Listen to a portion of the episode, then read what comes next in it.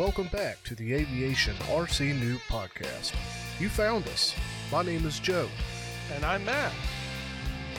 We're here to be with you along your journey and to share our experiences in RC aviation. If you have any questions, thoughts, or want to share a flight story, hit us up at aviationrcnoob at gmail.com. Now, buckle in. Let's take off.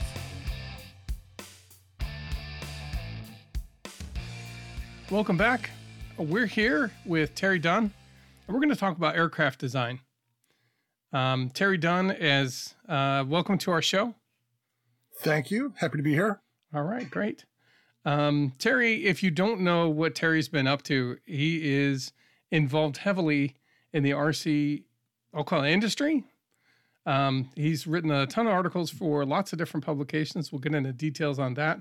He's designed multiple planes that, um, and they're not just like standard, um, let me make another Mustang kind of plane. They're something that most people look at and kind of go, I don't think I want to even try that. Um, That's the desired effect I'm going for with most of them. exactly. And which is one of the reasons why we called you up and asked you to come on the show to talk about that. Because to to design one of those planes and get them to fly well, you have to go a little bit deeper than the average bear on a design. And that's kind of what and and that, that could be myth. And that's what we're going to talk about. yeah, we'll peel that onion in a bit. Exactly. Um, so, as we always do, um, we are going to talk about our fly stories. We're going to talk about, uh, go through some of the listener comments, talk about uh, what we're going to do with the community um, in the next couple weeks here. I think it's coming up pretty quick. It'll be quicker than we realize. Mm-hmm. And reminder that it's Halloween. Uh, we're going to have a Halloween episode in a little bit, and we'd love to hear some scary stories that you might have in your back pocket, uh, like a confessionary time, uh, I guess. Um, just kind of like a public service announcement. Kind of don't do what we do. Um, and then uh, you know if we have any airplane histories, uh, we'll we'll cover that, and then we'll talk to Terry about what he's been what he's been up to with uh, life, RC, and designing aircraft. So, all right, uh, why don't we start off with our fly stories? So, uh, so Terry, what about you? Would you like have me you, to start? Yeah, I would love that. Uh, basically, what we usually do is okay. we we talk about what we flew and anything we've been doing in the last couple weeks in RC. Okay. Um, I actually did not get to go flying last weekend, which was a shame because I live in Buffalo, New York, and we had some pretty good weather up here. But uh, I was actually working on an article that I had to uh, get finished. So deadlines are deadlines, and it got in the way of me going out flying. Um, mm, but my previous time flying was at the NEAT Fair. Oh yeah, are you guys familiar with that event at all? I am not. Well, only through listening to your podcast and knowing that I okay. live in New England, and so that kind of I grew up in New England, and so that kind of said, "Hey, I should have known about this." So, what is NEAT Fair for those who don't know? Um, it, in a nutshell, it's a electric only event. It's been around. I think this was the twenty first year, and when it started, electrics were still kind of a novelty, and so NEAT mm-hmm. stands for Northeast Electric Aircraft Technology Fair.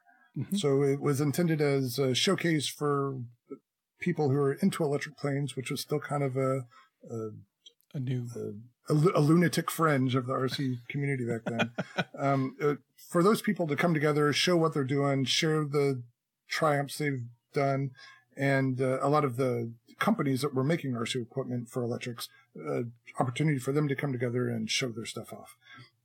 And so it happens in the Catskill Mountains. I think it used to be somewhere else in the early days. Don't don't quote me on that. But now it happens in the Catskill Mountains at this campground that's in a valley, and it's got a full scale grass airstrip there and a stream that runs alongside it. And there's a cast of characters that's been going there forever. And uh, so there's a lot of a lot of history there and a lot of uh, people that this is their vacation. They look forward to it every year. Yeah. And I've only been going for about five years. Uh, I've got a group of friends that have been going for a while, and they kind of introduced me to that when I moved to the Northeast. And so I've been going there, and it's uh, some people go the whole week. I typically go just for the weekend, but really, you go, you hang out, you fly airplanes, and mm-hmm. you know the technology of electrics is kind of stabilized a little bit. It's not on that you know, arc that it used to be on. But right. there's still always a lot of neat stuff there. A lot of very innovative people there with some cool airplanes. So yeah. there's never a shortage of anything to see. Yeah. If anything, I've run out of time. So. yeah, yeah. Uh, so so I was there, um, and I took a, a few things. And for people who you haven't talked about, um, that I do a, a, podcast with a couple of my friends, but my podcast that I do, RC Roundtable, we've talked about the NEAT Fair. So I don't want to cross over too much about things I mentioned there. But sure. one thing I had at the NEAT Fair that I didn't talk about on the show, it was a quick little project that I did. And I saw a thing on Facebook where somebody had created an RC version of this rubber band free flight design um, mm-hmm. called the Stringless Wonder. And basically, it's made out of balsa sticks covered in tissue. But the idea was that it looks like a kite, but it's a rubber band powered kite. Okay. And so I'm like, oh, that would be a fun thing to do in foam board. So I had some waterproof foam board. I sketched it out and I cut it out and added a motor to it and a couple servos. And I test flew it at the NEAT Fair and it flew great. So now I'm going to show you guys, and only you can see it right now, but so this is it. But you okay. can see the kite heritage of it. Yeah. Yeah. It's a it's diamond a diamond shaped like, you know, like a traditional kite. But in the yeah, top side of it is a motor, and then the back is a yep. little fin. Yep, and that's it. And I'm thinking about hanging off a little tail like crepe paper or something like that. Sure. But it's uh and it's kind of like a nut ball. Yeah. Uh, just a simple flying wing with dihedral on the ends. Yeah, I was um, going to ask if it pulled if it pulled inspiration from, or if the nutball pulled inspiration from it. Um, I don't know. That's a chicken and egg question, but I think the original design for this probably dates back to the '70s. So I would have to think that it it predates the nutball. Yeah, I mean, I know the the nutball design has been around way before Flite Test made it foam board, but yeah, there's lots of variations on the theme too. So, so the, to say. the neat thing about that that you have there is that there's a big hole, gaping hole in the center of it. Um, right. Almost like the center third of the craft is missing. Is there? Yep. What's the function to that? You're only the 50th person to ask me that question. I'm sure. Um, so I, I read the original article on the free flight design, and he doesn't mention it. He the person who designed it wrote the article and he just says, here's how you make that hole in the middle, but didn't say why. And when I was designing this, I kind of calculated what the wing area would be and what it was going to weigh. And like, I don't know why that hole is there, but I'm going to have plenty of wing area even without it. So sure. What the heck? Let's just cut it out and see. And turns out when you're flying it, it's actually a great visual reference. So it, it was neat to have a big hole in my airplane as I was flying it. So I, I'll keep it there. But I'm thinking about, I've still got the piece that I cut out. I might just tape it on one day and, and see if it flies in it differently with it. But for mm-hmm. now, it's a, it's an interesting talking point about an already, what I think is an interesting plane. Yeah, sure is. And it so, looks like it's a quick one to build too. Yeah, it's a single sheet of foam board, and I just uh, blew up the dimensions to to fit the maximum width. So it's 20 inches wide mm-hmm. and uh, not quite 30 inches long. So I could build it with one sheet in a few hours. Yeah. Just a couple push rods, three channels. So it's about as simple as an airplane can be. And uh, yeah, it, it, flies really well. It, it, uh, it flies really slow, but uh, it also has enough rudder authority. It'll do rolls and stuff like that. Which so, is great. Yeah. Which is great for any indoor situation. You want it to go slow because you'll eat up all your space faster than you can. Otherwise, you're just turning left the whole time. Right. And unfortunately, um, I almost had to turn you guys down for being on the show because this is happening on a Monday night. And in my area, the local parks department offers up one of their soccer indoor facilities for flying. Mm. Um, but I got behind the, the curve and I wasn't able to sign up in time. So I'm missing that. Right now, there's people indoor flying in my area in a very nice facility, and this will be perfect for it. Yeah, sure. But, uh, yeah, but I'm here talking with you jokers. I, I, hate you're missing that, but definitely glad uh, you're here yeah, with us. Here, definitely. Yeah, I'll take the trade. I appreciate so, it. And so this is uh, something I want to experiment more with. Maybe build another one uh, a little bit wider, or with without the cutout, or something. Just change it around a little bit and see kind of what effect those changes have on it, and just experiment around a design that I already know works uh, in the basic sense, and know, tweak it a little bit here and there and see what happens. So that's my plan for it, and uh, we'll see where it goes. Well, I'll be listening to your podcast to see when you put the center section in, just see how differently it flies. I'd love to hear what happens because it's okay. essentially moving it to from one big long wing foil section is effectively what'll what'll happen to the airflow. It's broken when the section's gone in the middle. It's now two separate airfoils, right? Um, Effectively? yeah, that's a good question. I thought about that. Is there any flow going through that hole over the top that's affecting how it lifts? Yeah. I don't know.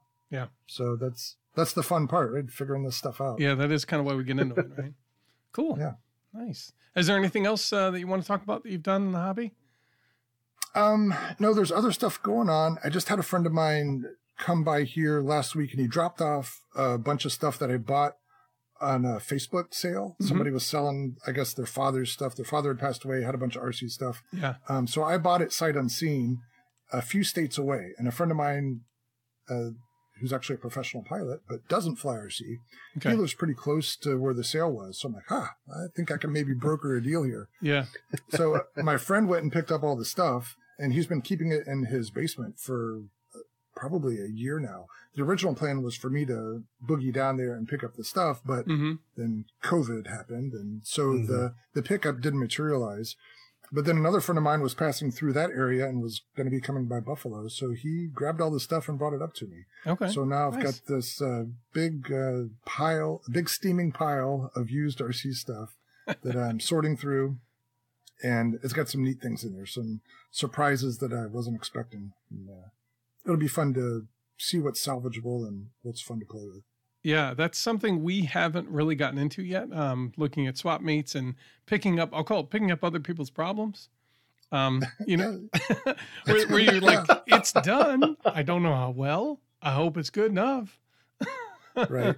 you know, that's funny you mentioned that because one of the th- reasons that I bought this lot of airplanes was because it had a a skeleton of a an old Waco biplane kit in Oh, okay. balsa, and it was the the company's called Pica or Pica. I'm not quite sure how it's Mhm. pronounced, but it was kind of the quintessential Waco kit back in the 90s.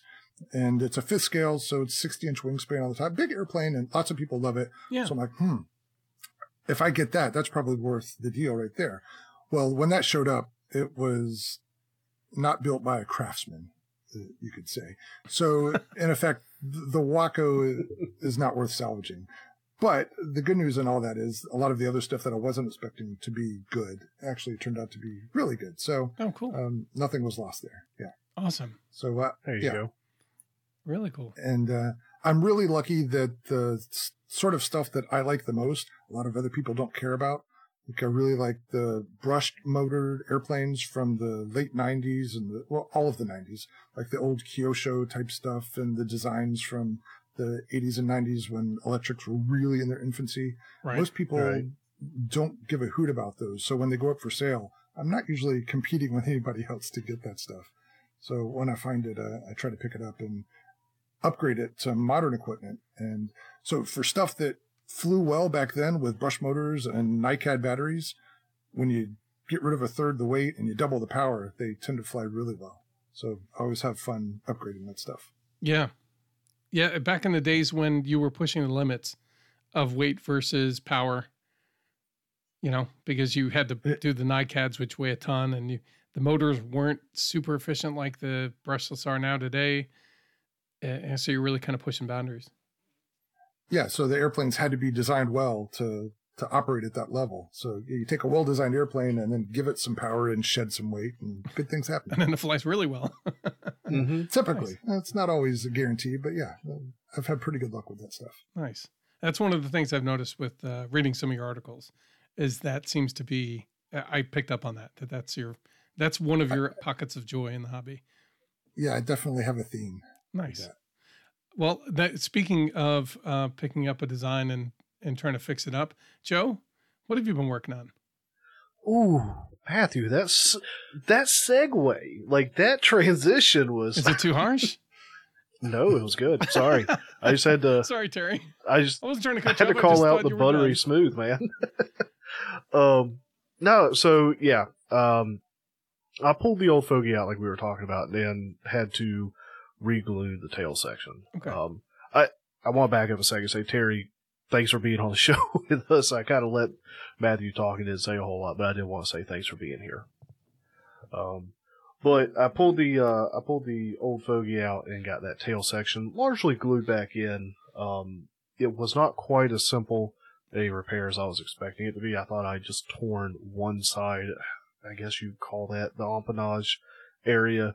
Uh, Terry, basically, I took, I went out flying with my dad and, um, crashed it into a light pole. Um, kind of got the tail section, grabbed on it as I was, I had cut power, but it was super windy out, so it just pulled it into it. Mm. Um, and so the, the tail section just kind of bent around. And so I, for whatever reason, I thought it was just the right side of the fuselage back there by the tail that got tore out. But it turns out that rip extended all the way underneath. And so it was just the one side of the, the back end of the fuselage. I was holding that whole tail assembly on. Um, so a good bit more hot glue and a lot more holding and figuring and thinking about it for a few minutes. Cause once, once multiple points had been ripped loose, now there was a lot of twisting and waggle and side to side. I was like, how am I going to secure this in?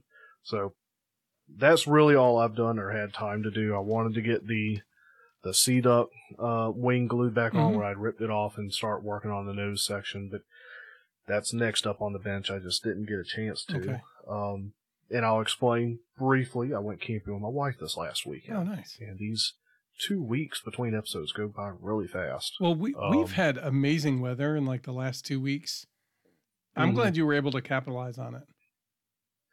It was. We um I had to borrow the borrow the boat from my from my family and you know get some stuff put together. But we we took off on a Friday, went out. Beautiful sunset as we were running stuff across the lake to our uh to our riverside camping spot. Just out rustic, no power. Uh, took a trans uh inverter out so I could uh power her um her air mattress. It had one of those built-in air pumps. But other than that, that was that was it. Took the bat the phone backup battery pack, but we were out there, just had the old Coleman pump up lanterns and fireplace cooking s'mores and hot dogs, Coleman stove for some eggs and bacon in the morning. It was just a nice getaway. So Sounds like bliss to me. Yeah, it sounds yeah, fun. there there was a moment where I was sitting out there, you know, on the river's edge, looking out at it, like, man, if I had the Sea Duck repaired and out here, I was about to ask. Your wife would have killed you. she'd have killed me, but it would have been nice. you would have you would have had a good time with it. oh yeah. Yeah, that So- that sounded like a, a really perfect trip, and I, it sounds like it was pretty re- restorative for both of you, which I'm happy. It To was really good. So I'm hoping in uh I'm hoping in the next two weeks I can get that Sea Duck repaired and uh maybe not get it in the air, but at least get the fogey back in the air. Mhm. And then I do want I think I'll put the um uh the Aura five um uh flight assist board, I think I'm going to put that in the sea Duck Uh, and just hold off on the Corsair for a while yet. Okay. Um, but go ahead and put the Aura 5 into the, the, the, the duck so I can get it back up in the air, uh, and have a good flight with it. So, Terry, what do you think about the Aurora Five boards? The uh, the you know, I'll call it level assist and and that kind of stuff. Um, I think it depends on the day you ask me. Um, I I think my most recent experience with that was with the Flex Innovations Piranha, Oh which yeah, it comes with a, a version of that. Yep. And I would say for normal flying, it doesn't need it, but it's got the features with Launch Assist, where it makes launching that that thing no problem at all. Yeah. And so for that, that's worth it right there. hmm Um, I felt the same way with. I have one because I saw it zipping around at Flite Fest, and I'm like, I got to get one of Uh, these things. How much is it? yeah. Oh yeah, I'm- getting it. Yeah. So yeah, they're a lot of fun, and I think in that kind of application where that board is really pushing the limits of what a normal person can do with that kind of performance at their fingertips, yeah. I, I think it's a huge benefit. And what Um, about a and- beginner?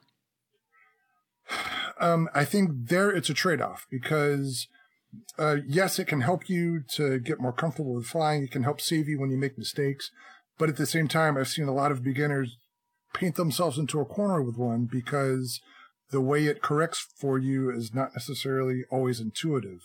If you don't understand the way that board's going to react and what it's doing to the airplane, then you're just as lost as you were before.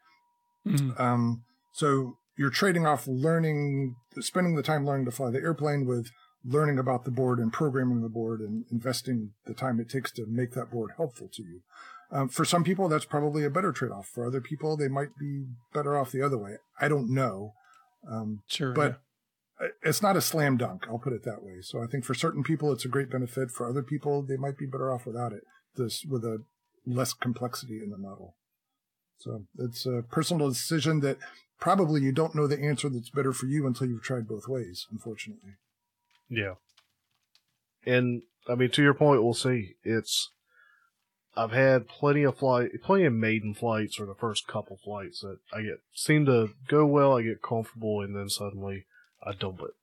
Um, so this is not intended to be a long term uh, fly my plane with it nonstop. It's a let me get up there and get comfortable with this plane and kind of see what it's doing. Uh, mm-hmm. especially like the Duck or the Corsair, they're just models I'm not accustomed to, and then be able to flip it off to say, all right, let me let me try my hand, and then have it as a backup recovery. Mm-hmm. And what I don't want to do is become dependent on it, like you say.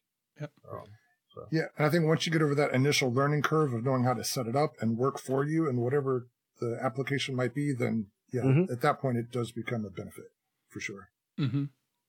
I I just know that you have gone through a number of reviews of planes with AS3X and that kind of stuff, safe technology, and and I know listening to you on on your show that it, you know I just know you have enough experience to be able to say, hey, this is my opinion. And again, um, I appreciate uh, your input on that because we we really haven't used much of it.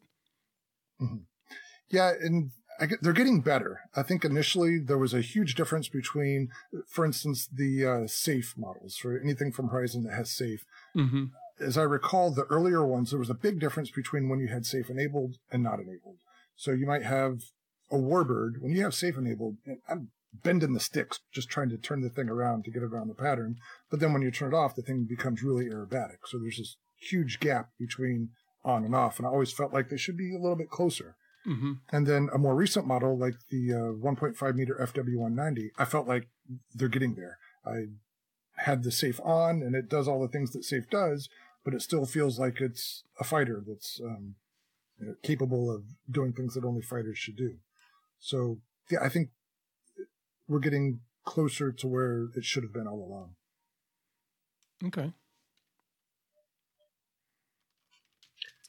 Well, that's going to be the end of what I've been working on. Um, Matthew, looking at the looking at the sheet here, looks like you got quite a bit. Uh, well, it's I, I, do and I don't. Um, really, the the bulk of what I've done was do a little bit of work on the quickie and get that to. Um, I put in the electronics. And I put up the control lines, and I was going to take. Um, I was going to borrow a receiver from another plane that I was about that I was going to test I'll talk about that in a second. And um, so why don't I get onto it? And that's the reason why I haven't done a maiden with that one yet. Um, partly, okay. and, and in, in part of that, it's because the beans out in the field, they're really mean. And I'm not sure I'm ready to to try the quickie in some mean beans. Uh, I know for sure that if I don't, uh, if it doesn't take off right, I will lose it for sure. And uh, anyway, um, if you're going to name that airplane, I think Mean Beans is a fitting. no, though I that will be the name of the plane that I lost in the Mean Beans. Um, okay. So I went out with the Magician, which is basically a Dollar Tree foam board version of the Sorcerer, an old balsa plane from 1980s. Uh, there's a guy on our forums who has posted a lot of times that he went out to the field to fly, and he's got these beautiful balsa planes he flies. And in the corner is this beautiful you know, 92 inch balsa glider that I'm just sitting there like, oh, I want to see that fly so bad. And every time he's like, no, it's too windy. Nope, I, I can't. I don't, I don't think so.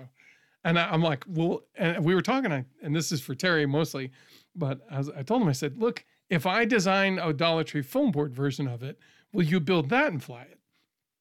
Because uh, I want to see this thing fly. So he said, sure, challenge. Uh, I challenge you to do that. You wouldn't be able to do that in a week. I said, I'll show you. So by the end of the week, I had a set of plans ready, and I was already putting one together for for myself. Um, mm-hmm. and I had gotten out and f- flew the maiden flight. Basically, did a a lazy circle to the left, and I ended up having to bank it and let it dive into the beans because it would not turn to the right at all. Oh, I think I saw that video. Did you post something I, on YouTube? I might have, that? yeah. I I, okay. I posted two videos, um, but yeah, I think I posted that one to to um, definitely posted to YouTube. I'm not sure if I put in Flite Test fans or something like that. But basically, you did a did a lazy loop, and it was beautiful. It looked so graceful. I was so ready to to try it again, and uh, just nope. Um, so I repaired it from there, and I sent it off again, um, and it continued to do a lazy left circle. And I did one flight, and I had to bring it down, and it kind of lofted into the beans. I said, okay. I threw and I did a couple like maybe maybe I need to get the throws a little bit more extreme to the right and maybe that'll do it and make sure that the tail's as sturdy as I'm hoping it is, right? I threw it up and it did three. I did one lazy circle to the left. And as it came around, it started actually turn to the right. Again, this is only three channels, so there's no mm-hmm. ailerons to get it to to rotate back around, which would have fixed all the problems, um, or at least corrected for the problem. It would have fixed it. Um, and it, it came around left a little nicely. What was that? It would have covered up the problems. It, it, absolutely would have covered up the problems, but it would have been able to be flyable. So uh, I would have appreciated that part, knowing that it's not doing what it's supposed to, but at least I'm not going to lose it, right? Uh, so anyway, it went to the left, and I got to go like halfway around, and then I had to go left again, and then it wouldn't go back right. So I did another 360 or two, and then I, you know, landed in the beans, kind of right on top. And so I was like, oh shoot. So I go and get it. It looks like there's no damage because it's lofting on top, so it's doing fine. So then I throw it up one more time, and it, you know, I think I made the corrections, and it continued to do that left. And I'm thinking that there's a twist in the wing, or I don't even think so though. But there's something going on with aerodynamics where one side is lifting more than the other and is making a gentle bank or because I think the tail surfaces were parallel and it wasn't a rudder issue. I think it was more a, a imbalanced loft issue of some sort. So off it goes to left. It does a full circle, and then I bring it left again on the second loop, and it starts going off. Like I'm not, I'm not saving it. So I bring it out past the road, past the fence, because I don't want to land it into the fence and I land on the other side of the access road into the beans on the other side. Mm-hmm. And then I go, oh, and it, and it goes down, like nose down in. So I'm thinking, okay, cool. At least the tail will be sticking up because it's an 82 inch plane. It's got a 40 inch tail section. It should be sticking up. Should be easy enough to find. Yeah, should be, right? I look out, there ain't nothing. there ain't nothing at all. And it's now, of course, I start my endeavors usually like six o'clock and it's getting darker earlier. So it's like seven o'clock, and I'm looking around going, I've only got about half hour to look for this thing before mm-hmm. I start getting out there. And I'm walking around in this. I'm doing the high steps. Meanwhile, like my back had been, I pulled something to my back earlier that week. So moving around wasn't the most comfortable thing. And I'm having to high step it, you know, across the beans. Otherwise, I'm, and I'm literally, it's untying my shoes. It's trying to grab hold of them. I lost them in the beans for a second, had to go find it, you know it was awful. So I'm doing circuits and I'm going back and forth and back and forth and I'm, you know, 45 minutes and I can't find it. I can't find this 82 inch white foam board plane that should be pretty close to the top. It's got to be. Nope, not at all. So I then go home. I said, shoot. All right. Um, and then I think I, I had the Texan with me. So I picked up the Texan and I just, I wanted some sort of moderate success and I just took it right. and I just flew like three circuits like it was nothing. It was easy. It was gentle to fly. It was fun. I could do acrobatics. I could do lazy. I could do kind of fast. I could do dive bombs. It was great. Had a little bit of that. Landed it. Said, all right, I'll have to come back. I'm going to get some FPV. I'm going to attach it to this this Texan. I'm going to go back out tomorrow. And I'm glad you had a backup plane to be able to like kind of bring up that experience from I lost a plane to I still had some good flying. Well, let's just say that was a that was the plan from the beginning, just in case. I've had that issue before, and I'm like, you know, I need to have something. Um, but I was pleased mm-hmm. though that I mean the the magician that that sorcerer, the balsa, you know, the foam board version of the the sorcerer, it flew beautifully. Like I love the way it flew, and if I could get it to fly level and not a gentle bank to the left, it would have been delightful. I'd have been out there for as long as the light would have let me. And um, I knew that if I can get this thing to fly straight, I'm looking forward to going out and spending, you know, hours because I've, you, you don't need much juice to get it up there. And it strikes me as a glider that'll be up there for a long while. Now, one of the reasons uh, why you know the old-fashioned electrics were great for gliders because all you need them is to get them up there, and Right. occasionally get them back, and you could easily spend a half hour on some pretty poor batteries. Um, So, I went up the next day. I took my um, what cro- Dusty Crop Hopper, the AT6, I think. It, Right. it has like a Flite Test built one with like a little canopy you can pull off. And that's where I put my FPV. And it's like permanently in there with a little wire that hooks up to the, the receiver to get power. I was like, okay, cool. Boop. It's an all in one. So I took that off and I took the canopy of the T6 Texan off and I plopped that on top and strapped rubber bands around it. And off I went. Now you didn't tell me about that. I got. I've, I thought I took a picture of it. I, I did. I know I took a picture of it. I thought I shared a picture of it, and and it may not look too much different because um, Sam uh, gave me an orange striped uh, T6 Texan. So right. the markings on it are orange, and my Dusty Crop Hopper, the canopy is orange, so it sort of fits in. Anyway, it. So I and and this is how good this flies. It's probably the third flight I've ever had on it, and I put the FPV footage in there. I, I got everything hooked up. I put on my goggles. I had a, a patch and I had a, a mushroom antenna so I could get locally and at least one way really good. Um, and then I kind of turned around to where it's supposed to be in the beans. And I, you know, found where the wind was and I, I tossed the Texan with the, you know, goggles right on my head. I got it up just a little bit enough to know I was good. Um, pulled it down and I just flew around like I owned it um, which was which was neat um, because that's the first time in a long while I've done first person view flying with a plane that I could trust. hmm Um, and so I did a pattern around the the field just to make sure I had everything set right, everything was behaving like it's supposed to, and then I went across across the line behind the fence, behind the access road, and started doing pattern work uh, across the beans. And then I realized I'm like, it's analog, so it's not the best footage. I'm like, you know what? I'm not getting is I'm, I need an overhead, like an overhead. So I started climbing and I was doing dive bombs. And I was doing big loops and I was doing rollover, you know, uh, rolls and kind of like dive bombing down into the stuff. And I'm like, I don't want to lose it in the beans. so I'm being conservative enough. And I, you know, I'm going for this thing flies for like 15 minutes. So I'm sitting there doing all sorts of these crazy patterns and loops and all this stuff. And I, I put the footage up and asked people, I said, look, if you can find this white plane in the beans somewhere here, and I put like a little red oval, um, please help me find it because, uh, you know, there's, you know, like anything, it's not a ton of money in it, but there's a receiver that I don't want to have to buy separately. There's a motor and a ESC, and I think it's like an 80 amp ESC. It's a big motor, it's a big prop. It's, a, you know, I wanted to use that as a really big size twin. And I can't because it's in the beans somewhere. anyway, so I looked and I got some great footage and I put the footage up. Um, We'll have links to both those things, but the the magician uh, three three loop attempt, um, and then I'll, I'll do the follow up footage from the T6 Texan from the Hangar RC. The thing flies like a dream. Uh, again, the FPV. If I weren't, I the fact was is I could focus on looking for the plane through the FPV camera, and to me, that says a lot about the characteristics of the plane itself. Yeah, that spoke to me when you said that you were flying FPV and you were doing what you were doing, and there was no concern about is the plane going to fly right. You were just just going to do what I wanted to do. Exactly, and it does. It's awesome. Um, Well, I will hear. Terry, or have you been trying to say something? Uh, no, I was just wondering when do they harvest the corn? Uh, the beans, they said it's Or turning beans, sorry. brown now, so it's probably going to be harvested in a week. So they'll either find it the hard way, they'll find it the easy way, and we might get it returned to us, or it just might get stuffed underneath everything.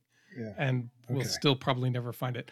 I will likely go out after it's been harvested and just do a quick walkthrough, um, just to- in hopes that I might salvage something, maybe a receiver, God knows what.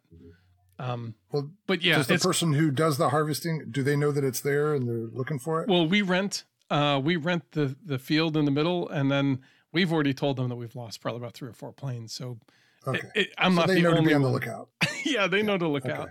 And uh there's a lot of guys like, dude, you're never gonna find it. I mean, we lost and they're like, we lost a 70 inch something or other, you know.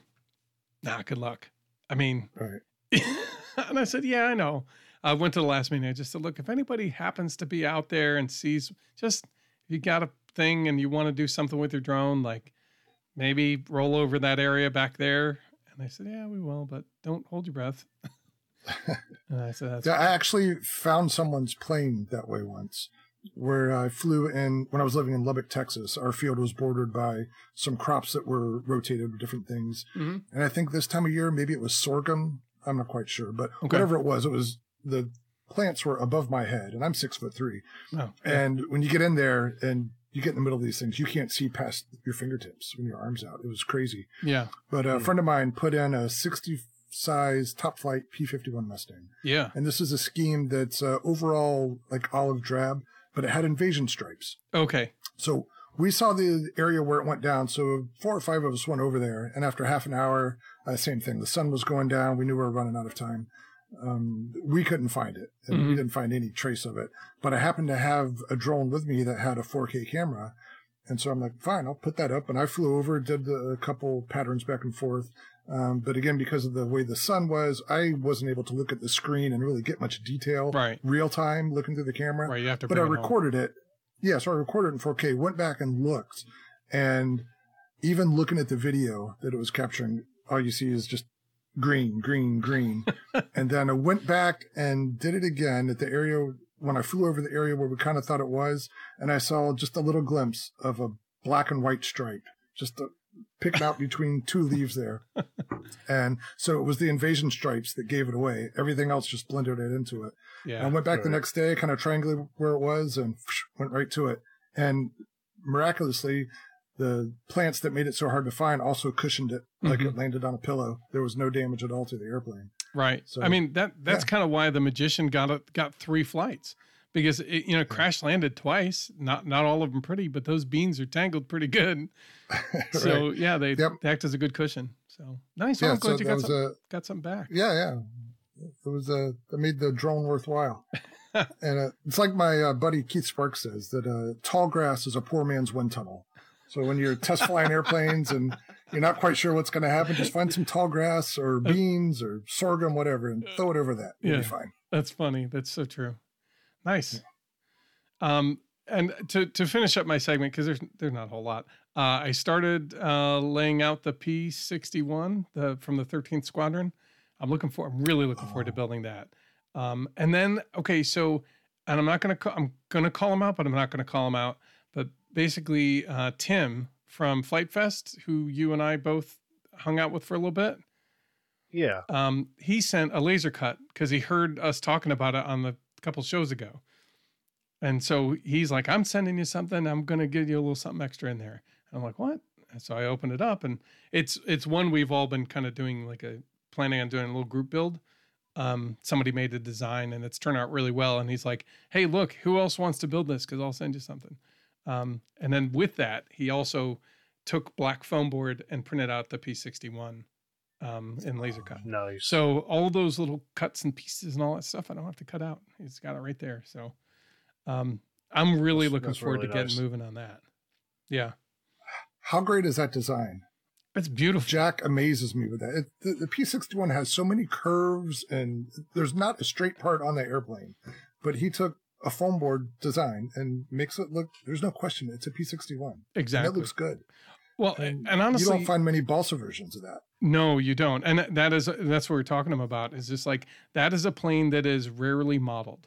You know, um, Yeah. most people either because not not too many people like it, but I think, like you said, there's a lot of curves and parts and pieces to it. So, um, and with and that's one of the reasons why I had him on. When I had him on, yeah, I've been looking at full scale aircraft and what to purchase and and if it's even worth purchasing and all that stuff. Like as I'm working towards my private pilot license, I figure when I'm done, I'm I'm gonna want something to fly and or I'm gonna want something to fly my family with, and they may not initially be exclusive. So I'm starting to look at like, well, should I buy a quickie? What kind of kits should I look at? And, You know, starting that whole gambit. So I looked at the Dragonfly because I was looking at the Dragonfly for other designs, and came across the quickie and the Q2. It's a Burt Rutan based design, and I'm, I'm so I took that, and that's got a lot of curves. There's very few straight lines on it, and I decided I'm to make, I'm to put uh, a build together and test out his method that he talked to us about. and uh, it turned out really. So far, it's turned out really good. I just have to test it at this point. I need to finish. Uh, and oh, that was that was the whole thing. Is uh, the receiver that I was going to put in the quickie uh, was in the magician. So Uh, that's problematic. yeah. So I was like, ah, I'll have to get another one. Um, anyway, I, I don't have a, I'm trying to see if I have a picture to show Terry of what the quickie, uh, the foam board version looks like. Uh, turned out really good. Um, Well, while you're looking for that, what was so special about that uh, that receiver that it needed to be that one versus? uh, no, because I, I don't know where the other, I've got like three or four of them and they're in various planes and I have a lot of planes to go through to find the other three or four. Um, and I just haven't found them yet. I also haven't looked too terribly hard. So is it a uh, channel issue? Because I remember you bought a bunch of those little like four channel, low profile, lightweight. yeah they, they disappeared in planes and i haven't found where i put the other ones and and they've also gone down in three different planes that got eaten by beans or whatever plant was out there uh, i had a flying wing that i put one in and that that got lost in there so let me see here uh, there's a that should be uh, hopefully that should link you to a video terry Okay. um, anyway, so I'm going to finish up the. I'm going to find a receiver and put it in there and test out the the quickie and get that done. And I think with that, I'm also going to kind of test out the Lincoln Sport. Uh, get get a power system in there again and test that out because I, I think it was going to work before. I just something went wrong. Anyway, and then last but not least, uh, I've been working on the build video for the Prindle. The uh, building a build video is a lot more work than I thought. Isn't it? It is. Yeah. I did a lot of the work as far as recording, but now I'm doing all the editing and I'm not good about, you know, what's what's in front and what's in back and how to zoom it in and zoom it out. And I don't know. I got two different Yeah. views I'm working with. Every time I go to make any sort of video in my workshop, I'm thinking, all right, 30 minutes in and out. I know what I'm going to say. and four hours later, I'm banging my head against the wall. Like, well, why can't I just say the things that need to be said? There's, there's so Yeah. much more to it every time. Yeah, other Mm-hmm. than creating a script, I guess, you know, and trying to work from that. And then of course sounding natural while you're doing it. It's not easy. Yeah. Right. And then your tongue just forgets to work at times. And for some reason, you can rehearse it 50 times. You turn on the camera and your tongue just knows. So, Yep. Ain't that true? Um, I mean that pretty I mean, much how, sums how up. How many intros did we botch over these Oh, man. two years we, have been going? we won't get into it. At least two times almost every time we go. so, um, okay, and then that kind of brings me to more the full scale stuff. I'll go through that really quick. Uh, basically, just sort of doing continuing pattern work and landings. Um, I've got the landings and the, the pattern's really good. The the uh, com work is getting a lot better. Um, and basically, I just need to continue to work on the landings. I think uh, I think I'm nose up and I'm more level than I think when I land lately. So I've got to work on how to get that straightened out and kind of grease the landings a little bit better. But uh, they sent me home with a solo test. So do the like the the take home test portion of the solo stuff because they expect that the the plane that I'll be soloing on is going to come out of the shop and then we'll be able to get that taken care of. So I'll be able to start logging Nice. solo hours, which is exciting.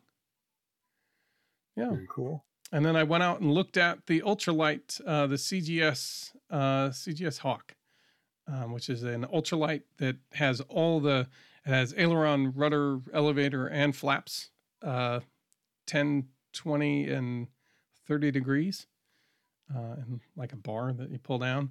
Um, it's neat. Um, it's got a lot more work than I think I expected I need to do, but then again, for the price, it's probably worth it. Um, and then the experience of recovering.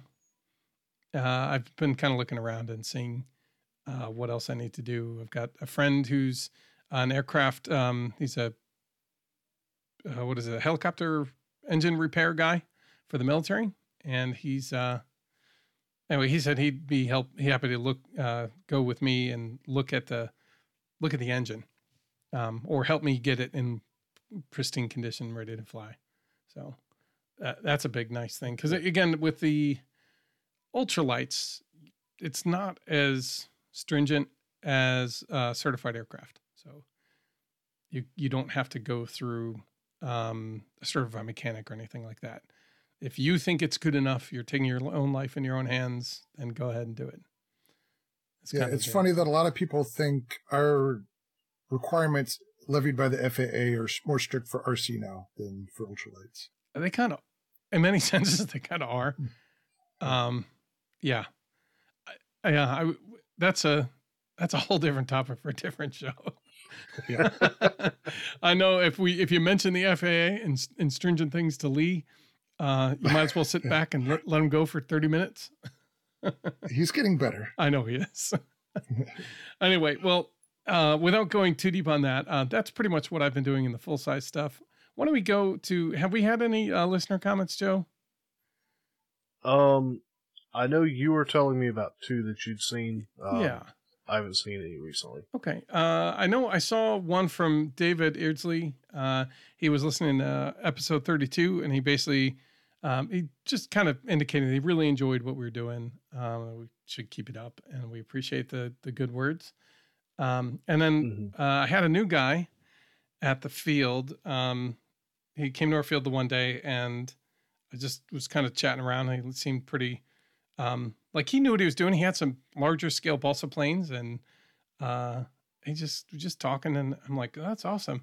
And he says, oh, those Flite Tests, I got to build some of those Flite Test planes. They look like a lot of fun. I said, yeah, they are. That's pretty much what I've been doing. I said, although I've been looking to get into balsa. He goes, well, if you need any help, you know, holler out. I said, well, if you need any help with the balsa with the Flite Test stuff, you probably don't, but if you do, you know, I said, you know, uh, my buddy and I, that's kind of what our podcast kind of uh, deals with.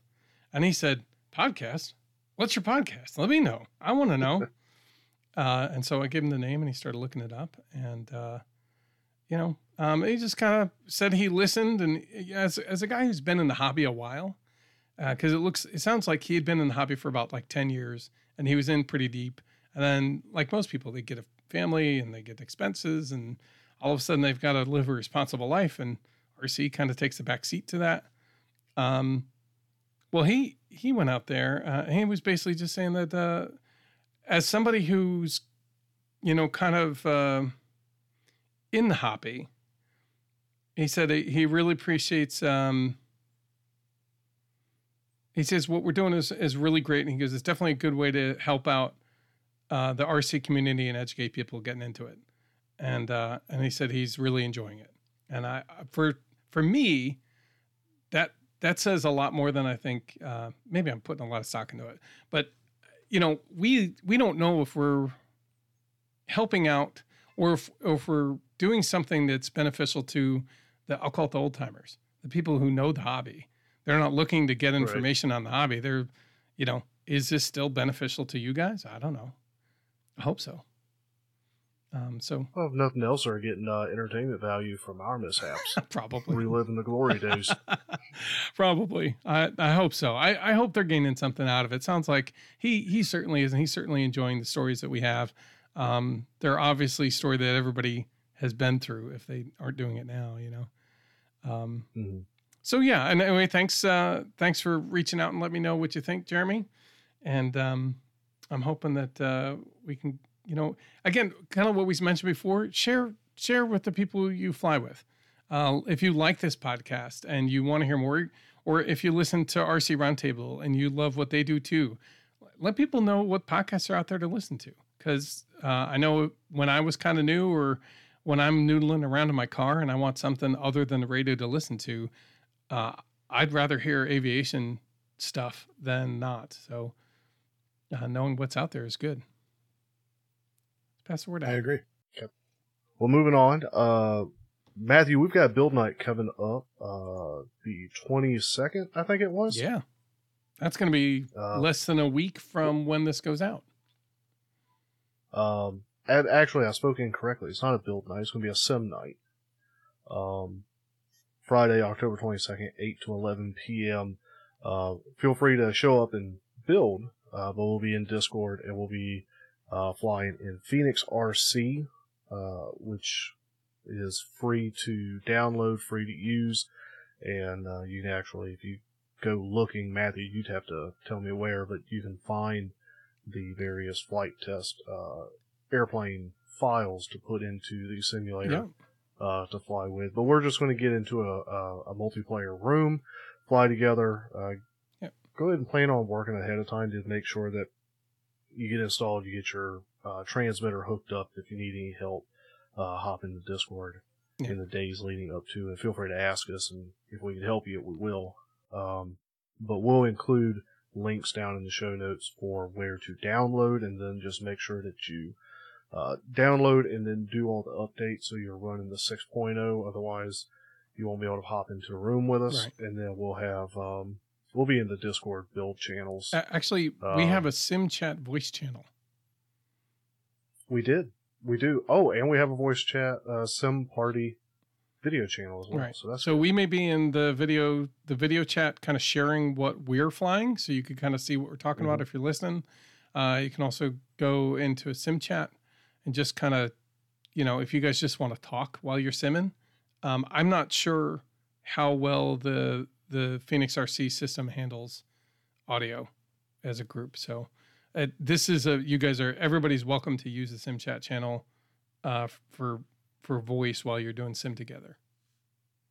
Yeah, and this is the first time. So normally we do the build nights. This uh, we've talked about before, Matthew and I, uh, over the past six months or so about wanting to do a sim party sometime. So this is sort of our first foray into this, uh, where we've flown together, but opening up and trying to get a, a bunch of people together to fly. So come fly with us, have a good time. Uh, but also afterwards, feel free to f- provide feedback about, you know, things that maybe could have make it go smoother uh, after the fact. Because this, again, we, we're we hadn't done this before, so we're going to kind of roll in, and just try to have people come in and fly and have a good time. We'll see how it goes. Okay, good. Um, And then, One last Um, thing I think- before we talk to Terry, right? yeah, go ahead with it. Okay. Uh, that's just um, the episode after this one. Um, I believe will be uh, right around Halloween. So, uh, what we did last year, and I think we'd like to continue doing this if we get enough stories. At least we'll be a segment. Is uh, Halloween scary stories time? Um, send in your scary stories. Send us your near misses. Send us uh, a blooper, blooper that you did that uh, that other folks that are listening to this podcast can learn from. Um, I think, uh, yeah, I just we've all done some dumb things. I know this year I've got a story to add to that, um, where a plane came alive and was facing me. Uh, that was not Oh, fun. right. Uh, so I'll be covering that for sure to, to go over it again. But that kind of thing, or even if it's just simple near miss stuff, like uh, you know, when you're bringing it in towards you, don't uh, don't aim the plane at the crowd. You know, just in case the surface goes bad. that Mhm. kind of thing. You know, I don't know. Um, we'd love to hear what you have to say, and we'd love to pass along a message that could help others from getting in trouble, uh, as far as like being possibly in danger. Okay. I think that's it. Do we have uh, any airplane histories, Joe? Are we going to skip that? This we week? do. Yeah, we do not. And I'm sorry, you'd asked me to look into one, and um, I just didn't before we got going. So I apologize for that. I will uh, endeavor to have something for us next time. Okay. And then we'll just call up Terry Dunn to add any comments to that for next time. Yeah, I thought I was here to talk airplane history, so um, I think I'm done here. well, here's the show. We'll talk to you guys next time. yeah, that's it. At the Aviation RC Noob. Um, no. all right. So, Matt, why don't you go ahead? All right. Well, uh, well, I want to introduce everybody to Terry Dunn. Um, Terry Dunn, I'm going to go over some credentials, uh, and then we're going to start talking to Terry Dunn about uh, designing aircraft and what he does to design his aircraft that he's made. Okay. Mhm. So, Terry Dunn, if you don't know him, he is a co host of the RC Roundtable. He's uh, there with Fitz Terry. Oh, well, that's obviously him, Fitz and Lee. Um, I'm so used to saying Fitz, Terry, and Lee. Um, Mhm. he is a staff writer, I believe, right now for AMA Publications, um, Um, the Model Aviation well, I'm a magazine. co- I'm a columnist, so I don't know if that applies under staff writer, but I write the electric column. So Okay, good. So you're a columnist. Um, You have also had many articles published in other illustrious model aviation magazines. I've certainly been enjoying your um, model model aviation magazine publications, your, your articles that you've written so far in there. But um, you also have other stuff that you've written for things like tested.com, Air and Space Smithsonian, Smithsonian Magazine, uh, Fly RC. Uh, is that a magazine? It was. Oh, Yeah. it was right. folded. Yeah. Uh, and another one, if you used to uh, uh, read it, uh, RC Report magazine, uh, as well as a couple other things in various places here and there. So Terry is, a, I'll call it proverbial uh, columnist about town, if you would, uh, for the hobby. Uh, I'll take that. Okay. um, as well as uh, some of the things that you've done have been a lot of reviews of different products. Uh, you definitely um, have taken some time on the RC Roundtable to review some products. Uh, you are also involved in hosting events and pretty much in all different aspects of the hobby, um, not just um, not just I'll call it old timer balsa stuff. And I say that only because we're new and we've been working in foam board lately. Um, but basically, yeah, you've you've been all around doing stuff in this hobby for a long, for, well, for a while. You can say a long time since I was a kid. Okay, So yeah, it's the virus got in my blood early, and I haven't found a cure yet. but I'm not looking that hard either. no, I bet not. Nice. Well, uh, you also currently work. Uh, wait, no, you don't currently work at NASA. You used to work at NASA. Um, I did. and I'll be asking you a little bit of questions about that. Um, Okay. Because it sounds to me, if I remember right, you were working on astronaut stuff, which people find very fascinating. I know I do. Um, while it may probably not be as exciting as it sounds, um, but it probably is. Uh, I know you said you're working. Who are you working for currently? I, I work for Tesla now. Okay. Can you talk about anything about what you do? Not a peep, Not a peep. Okay. unfortunately. So- No, I actually had to sign an NDA when when I got hired there. So yeah, Okay. they're pretty serious about not sharing their secrets. Okay, well then we can just talk to you a little bit about NASA. Um, Okay. and and that'll be fine. Just know that he works for a mysterious company. A mysterious car company. A mysterious Electric car company. Yeah. Um, Doing mysterious things. and then uh, one of the latest designs, especially for us foam boarders, again for for those of us who are working in the foam board stuff frequently, um, one of the latest designs that you put together, um, which was the Parallax, right? You had worked with Dan Spons to put together a foam board version of it called the Yin Yang. Um, sort of. The Parallax is a single engine asymmetric model. The Yin Yang is a twin. Oh, so yeah, it's the same sort of design concept, but they, they are different airplanes for sure. Okay, good. Well, I'm glad you're here to straighten me out because I was definitely sideways on that. That's Yeah, all right. And, and I'm going to have a question. Uh, that just adds another question to later on because I've got questions about the twin. I can't imagine doing this as a, as a single. right.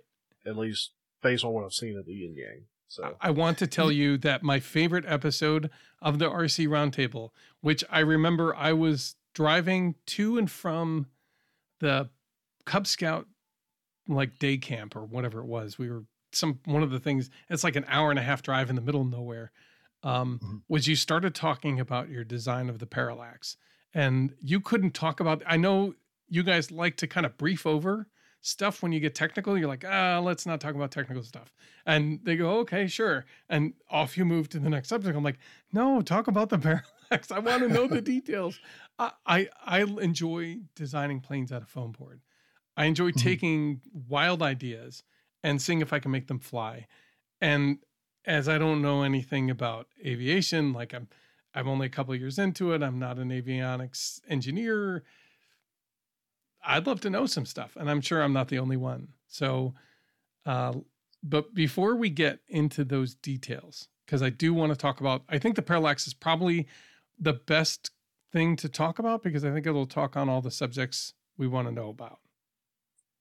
Okay, that's fair and probably an accurate assessment. Sure.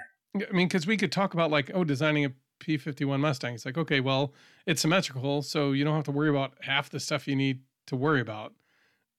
You know, Um, I'm I'm going to argue that point when we get there. Good. but let's let's do that. But before we do, let's talk Okay. about your beginnings. How did you? Uh, how long have you been at this hobby? You said you started when you were really young. Um, yeah, I don't know the exact date, but um, my dad is the oldest of, is it six? So yeah, my dad's oldest of six. So, um, and strangely enough, my dad was in the army and in Vietnam when his youngest brother was born. So I had aunts and uncles who were Wow. pretty much my age. Okay. And so, and tons of cousins and all that. So my grandfather and my uncles, they had all done control line since they were young. So I grew up just being around control line planes and they would uh, have a scrap of styrofoam. They would just make a glider. Uh, just very hands-on type people that weren't afraid to try things and build stuff. So that was my exposure to it. And for whatever reason, I was born with the gene that just has an interest in airplanes. So that's always been there. And based on the family I talked about, that gave me the avenue to explore all those things. So I was Mhm. flying control line planes, half A and 35 size, and just whittling balsa gliders and stuff uh, as early as I can remember, probably starting at seven or eight years old. Wow. And the house we lived at at the time had, it was kind of in the woods, but we had a clearing that would just barely fit a half A control line plane. So I think the lines are like 30 feet long. So you need a 60 foot diameter circle. We might have had 65. So if you drift Wow. while you're standing in the middle, you're, you're going to grab a tree branch. But I had a Cox 049 powered uh, PT19 hmm that was held together with rubber bands, a kind of a quintessential control line plane that kids had back then. And Yeah. I just flew the dickens out of it until I destroyed it. And then we moved on to 35 size stuff. And at some point, I made a transition, um, probably during uh, middle and high school, that I got into RC cars. And for a while, I did uh, 10th scale off road racing. And then when I moved out and went to college, I got back into RC planes. And gosh, I, I don't think I ever looked back after that. So, what brought you back to RC planes in college? Um, well, I went to Embry-Riddle Aeronautical University. Oh, So for those who aren't familiar with it, it's basically a school for all things aeronautical. So I was just immersed in airplanes all the time. Mhm. The campus is literally at the airport. I had a runway that ran by several of my classrooms. So Mhm. it just fed that passion inside of me all the time. And that's as with anybody that has that hankering for things that fly, model airplanes are the best way to explore that. And uh, on a low budget and the the attention span and the tools, the abilities of somebody that age, there's really no better way than with model airplanes. So th- Mhm. that was my avenue, and I took it. nice. Yeah. Uh, what were you studying at Embry Riddle? Um, strangely enough, this is one of several instances in my life where laziness steered me in a good direction. I originally wanted to go there to become a professional pilot. Okay. They have a program for aeronautical science, and Mhm. basically you go, you get your pilot's license, and when you're graduating four years later or whatever it is, you're a rated commercial pilot. Um, I was late submitting my application to the school, and by the time I was accepted, all the slots for that program were filled. And one of my friends at high school was also going to Embry-Riddle, and he was doing the engineering physics program, which is an engineering program that's uh, related to spacecraft design. And so I'm like, oh, that sounds like fun. Let, let me do that. The idea was I'll do that for a semester, and then a slot in the the piloting program will open up. Well, as it turned out, I started engineering physics and really liked it, and so I just stuck with it for. It took me five years to get out of there, but uh, that's what I graduated with: the engineering degree, basically how to design spacecraft. Okay, cool. So- That's awesome. I, uh, oh boy, I, I don't want to go too far. I guess I, I want to, this brings it towards what, uh, I guess where we're trying to go. Did you have any aviation aspirations? Were you looking to be a pilot at any point in this? Um, you mean after graduating college? Sure, or through? Um, no, it- it's funny because the way they have things set up at Embry-Riddle, or at least they did at the time, there's a whole ramp full of airplanes that are, they're pilots going on training flights. If there's an empty seat as a student, you can hop in one of the empty seats. So I went and did several ride-alongs in Mooneys and Cessnas and other things, and I decided that I didn't want to do anything if I wasn't at the controls. So I, I didn't want to be a passenger in small airplanes. Okay. And strangely enough, I guess uh, along with the same experience, I I lost that drive to become a pilot as well. I really got more fascinated with the design side of it and Okay. and making things. So uh, maybe it has a little bit to do with a, a weak stomach or something, some nausea that I had on a few night flights. But uh, for whatever reason, I decided that engineering was where my strengths were, and that's what I decided to follow. Okay. Nice. Well, it's good that all ended up working out for you because. Go ahead. It, well, it's pure luck, probably. I mean, I was a dumb kid. I didn't know what I really wanted. I just I, I fell backwards into it, and uh, I'm glad I did. Yeah. I mean, how much? How many of us really knew what we wanted to do or what we were going to be doing when we were that age? Very few are are lucky enough to have that. I, that Matthew's over here raising no, his hand like he I, okay. what was up. I knew I wanted to design something. I knew that that's kind of where my brain went. Like I like to think things up and figure out why they work or why they don't. So, Mm-hmm. but what, once I got into engineering school, like I went to Drexel University and I had no idea that there were five or six different kinds of engineers, like majors, and then all the sub subgroups within them. And I'm like, oh, oh boy. Yeah, I'm still Mhm. learning about new types of engineering that I wasn't aware of. yeah, right. Um, I, well, I'm I'm listening to, and actually, this is probably going to lead into the next topic we end up covering, kind of after the Halloween episode, or maybe during the Halloween episode, um, talking about what we listen to as podcasts. I'm, I'm listening to the um, en- engineering aerospace engineering podcast, and that guy builds rockets in the UK, or he's he's actually a composite structural engineer, and he talks to all the different aerospace engineers throughout the industry, both in rocketry and aeronautics. So airplane companies and other stuff like that. So if you want to Okay. feed that detailed, like different aspects of little, little, little deep parts of what's going on, like Joe and I were talking about, um, was it the the uh, fusion uh, fusion welding? I had no idea that Oh, wasn't even fr- a thing. yeah, you're talking about the um, more the contact smearing of the metal between two surfaces to, as opposed to actually heat melting and Mhm. Mixing of the Yeah, material. fr- friction welding. Sorry. Friction, yeah. Uh, That I like. I found out about that watching actually Smarter Every Day when he took a tour on um on a rocket production line, and they were showing where they did the little smear between the joints, and that was actually welding.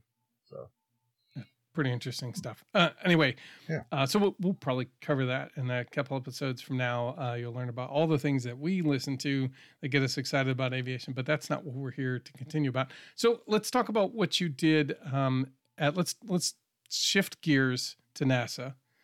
Um, I know a lot of people they hear the word NASA and they're like, "Oh my gosh, that's so amazing," and because and it is. NASA has quite a reputation uh, about basically breaking through to to the new and doing it well and thoroughly. okay, yeah, sure. So the question then is, what did you do for NASA? Uh, I was there. f- Okay, go ahead. and, and where did where did you work out of? I was in Houston at the Johnson Space Center, Okay, and I was hired there right out of graduation from Embry-Riddle in 1997. Okay, and that was a again pure luck that was a good time to be getting into the aerospace industry because we were making all the plans and putting the pieces together to start building the international space station mm-hmm. so nasa was ramping up to add that to their menu Mm-hmm. and i got there right in the thick of it oh wow.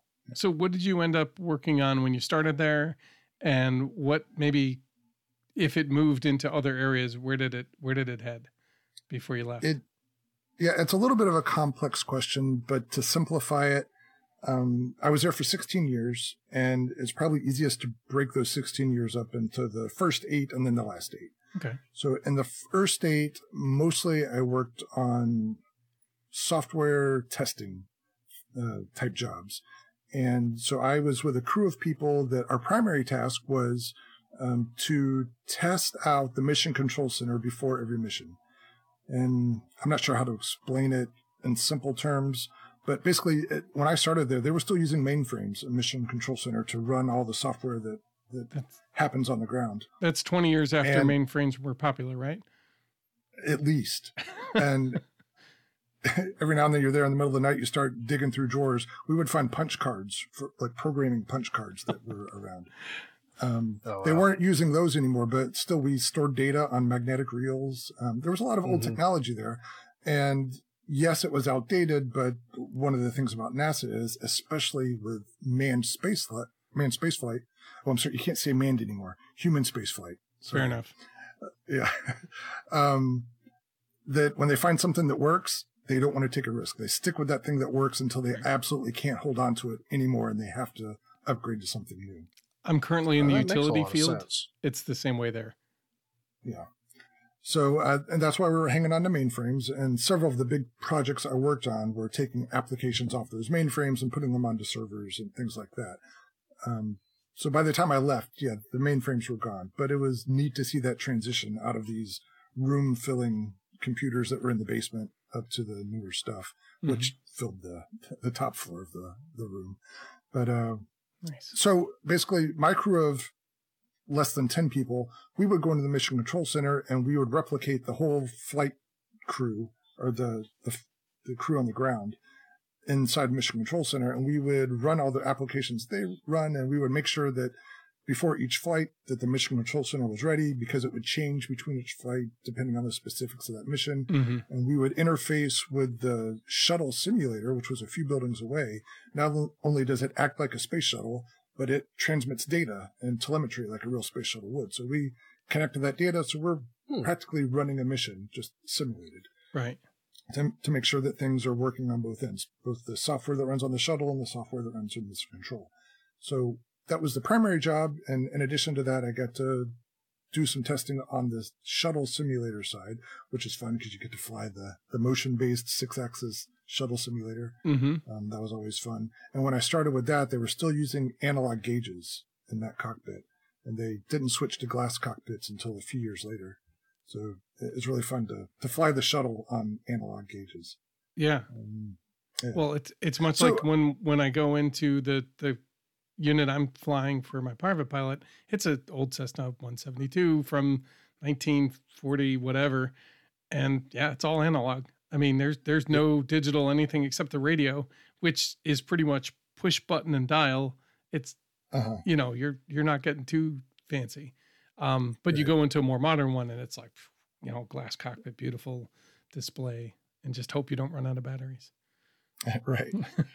uh, so I got to get my hands on a lot of neat stuff there. And when I was first starting out, there was kind of a generation gap there. There was myself and a whole crew of people who were pretty much fresh out of college, and then a smattering of people 10 to 20 years older than us, and then a whole other large group of people who had been there since the Apollo era. Oh, And wow. they were all very, very smart, very hardworking, and all of that. But they'd been there long enough. They were more than happy to let us young, eager punks go off and do the the new fun jobs. And so, I mean, anything new that came along, like, hey, go ahead, kid, you know, go nuts. And so, we were able to really get involved with all these new things and just immerse ourselves in it. And so, I feel like I got to do lots of really, really cool stuff. And then at some point, eight years into it, I transitioned over to, I went from software to hardware engineering. So I transitioned within the same company. I started working at the Neutral Buoyancy Lab, which is the huge pool where they train for spacewalks. Mm-hmm. Right. Yep. I worked in the lab that builds the tools that astronauts use during spacewalks and also the spacesuits that they use in the water, which are actually the same exact spacesuits that they use in space. The only difference is they don't have the built in life support systems. Okay. In the pool, the life support systems replaced with umbilical umbilical cords that uh, provide the air and the comm and all that from systems in that building. okay. Um, but it, uh, in fact, a lot of the spacesuits that we used in the pool were previous flight spacesuits. Okay. So, uh, all the same hardware.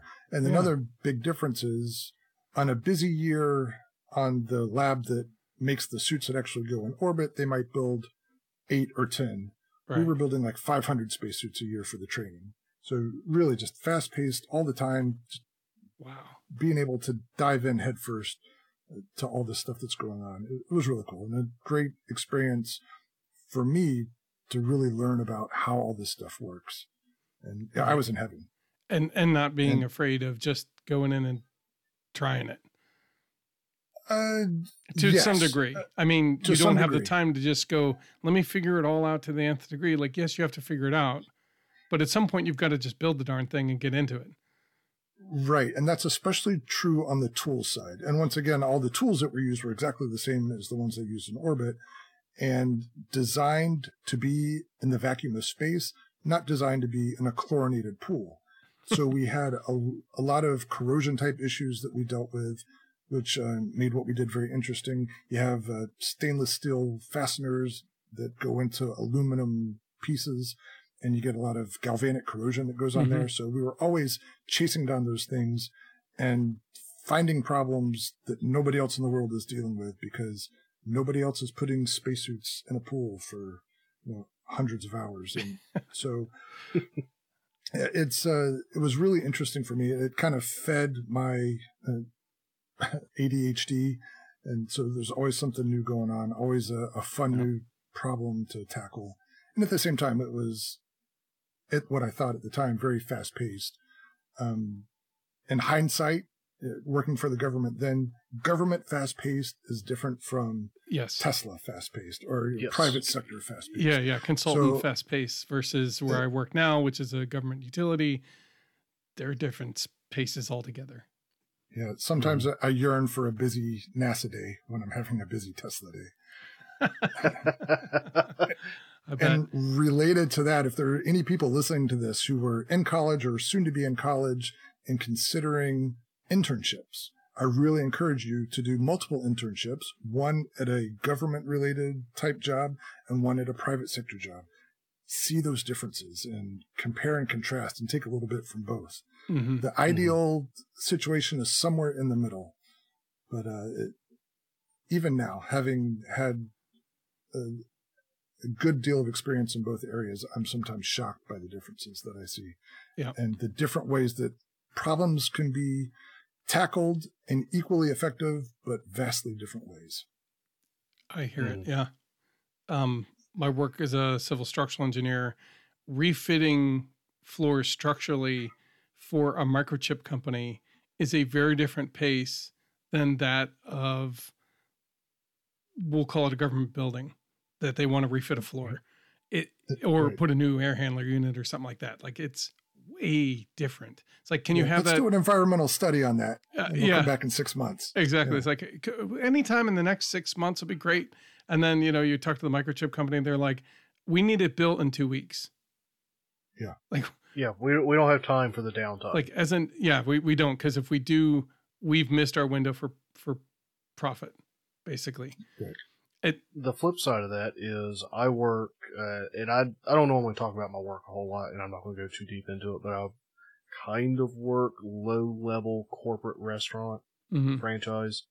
Um, and by low level, I mean like I'm not working for at the corporate level. I'm sort of in between corporate and the restaurants.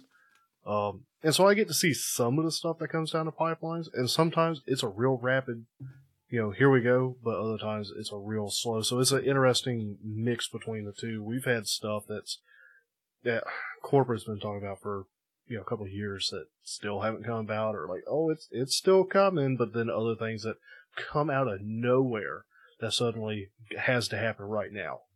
So it's it's a weird mix between the two. It is very odd. So. Well, cool. So Anyway, sounds like but- you hit, uh, Terry, you hit an amazing, I'll call it uh, happy places uh, where Yep, you landed. Just pure dumb luck. And I'm so thankful for that. That's awesome. I, I and it's probably worth pointing out that uh, since we're on the topic of model airplanes, at least partially, Yep. we're coming um, back to a lot of people.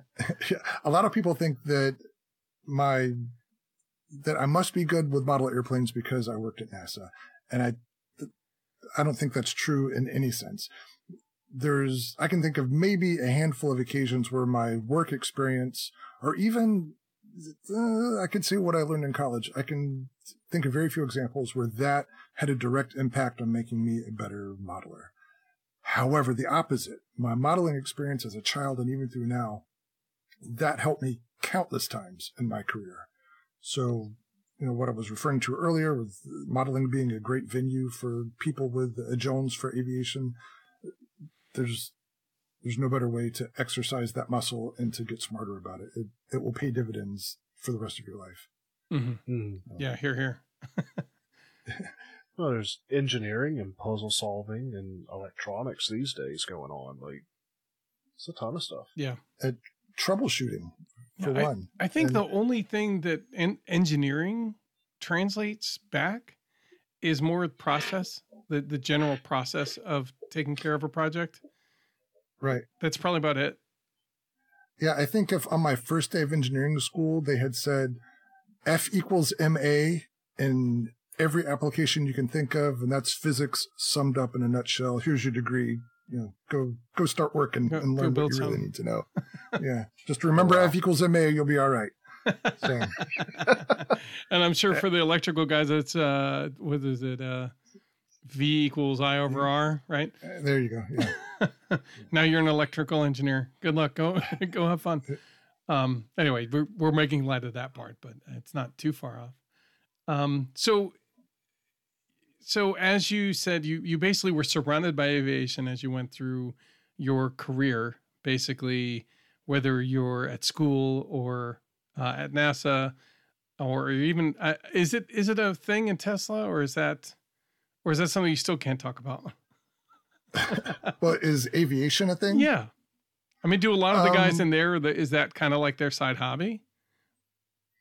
Um, possibly. Where I'm at, I'm not aware aware of that many. There is a an informal group there of FPV pilots Okay. at, at the location I'm For at. quadcopters um, and stuff, mostly. Uh, Yep.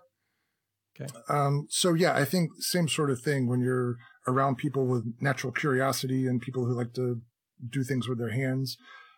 Their aviation's usually not that far away, um, but there isn't necessarily anything that draws aviation-minded people to Tesla that I'm aware of. Okay. So All right. Uh, I c- again, Joe and I could probably go for a while talking to you about NASA and talk about some of the minutia, but we came here to talk about designing airplanes.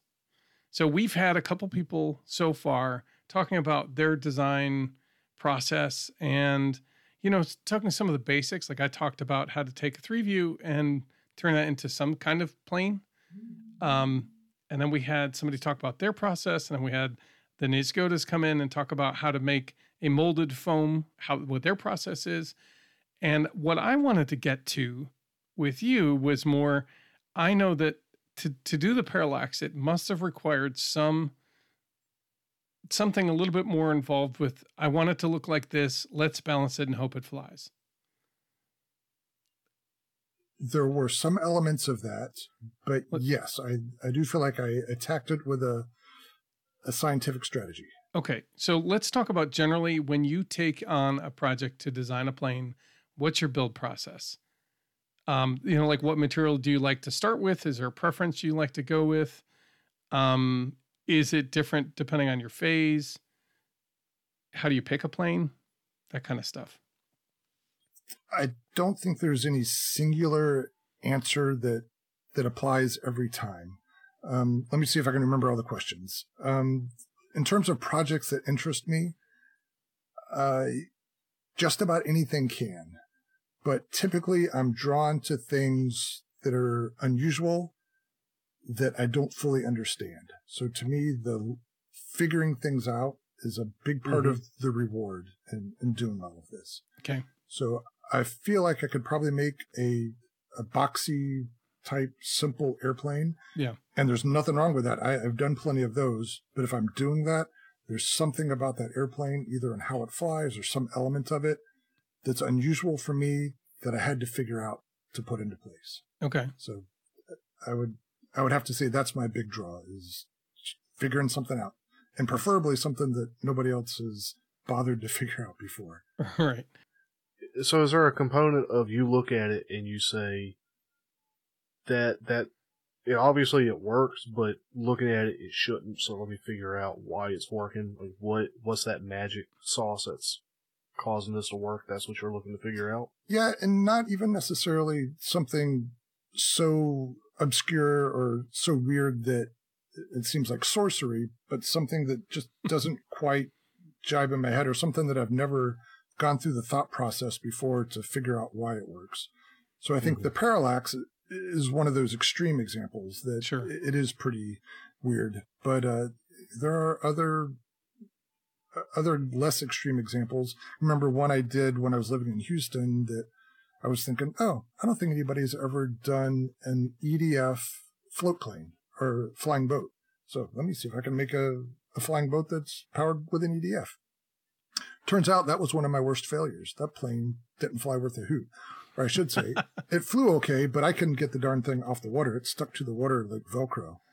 Um, but I, I'm not mad about it because I, I learned a lot coming out of that project. So hmm yeah, they're, they're not all successes.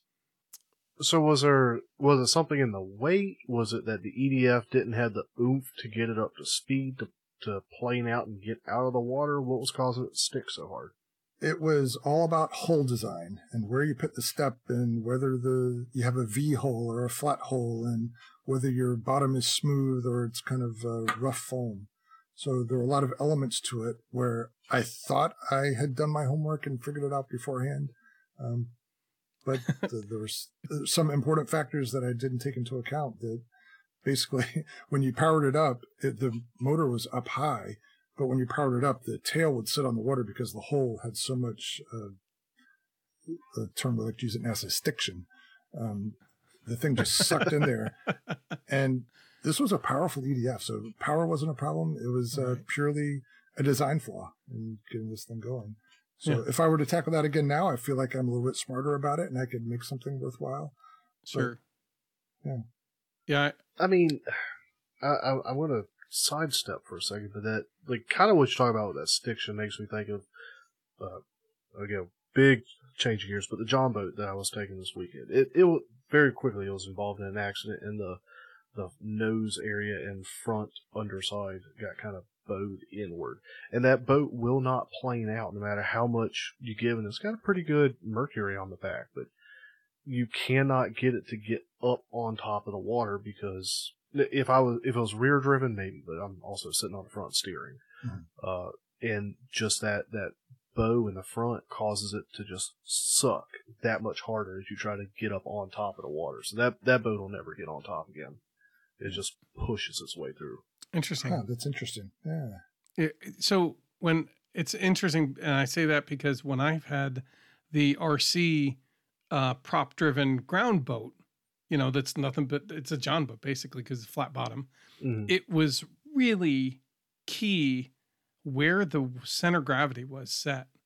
So where the battery is placed in that John boat makes a big difference on if it's chilling across the grass or if it's tanking into the grass and really not going very far, or if it's going to lift and take off and do back loops.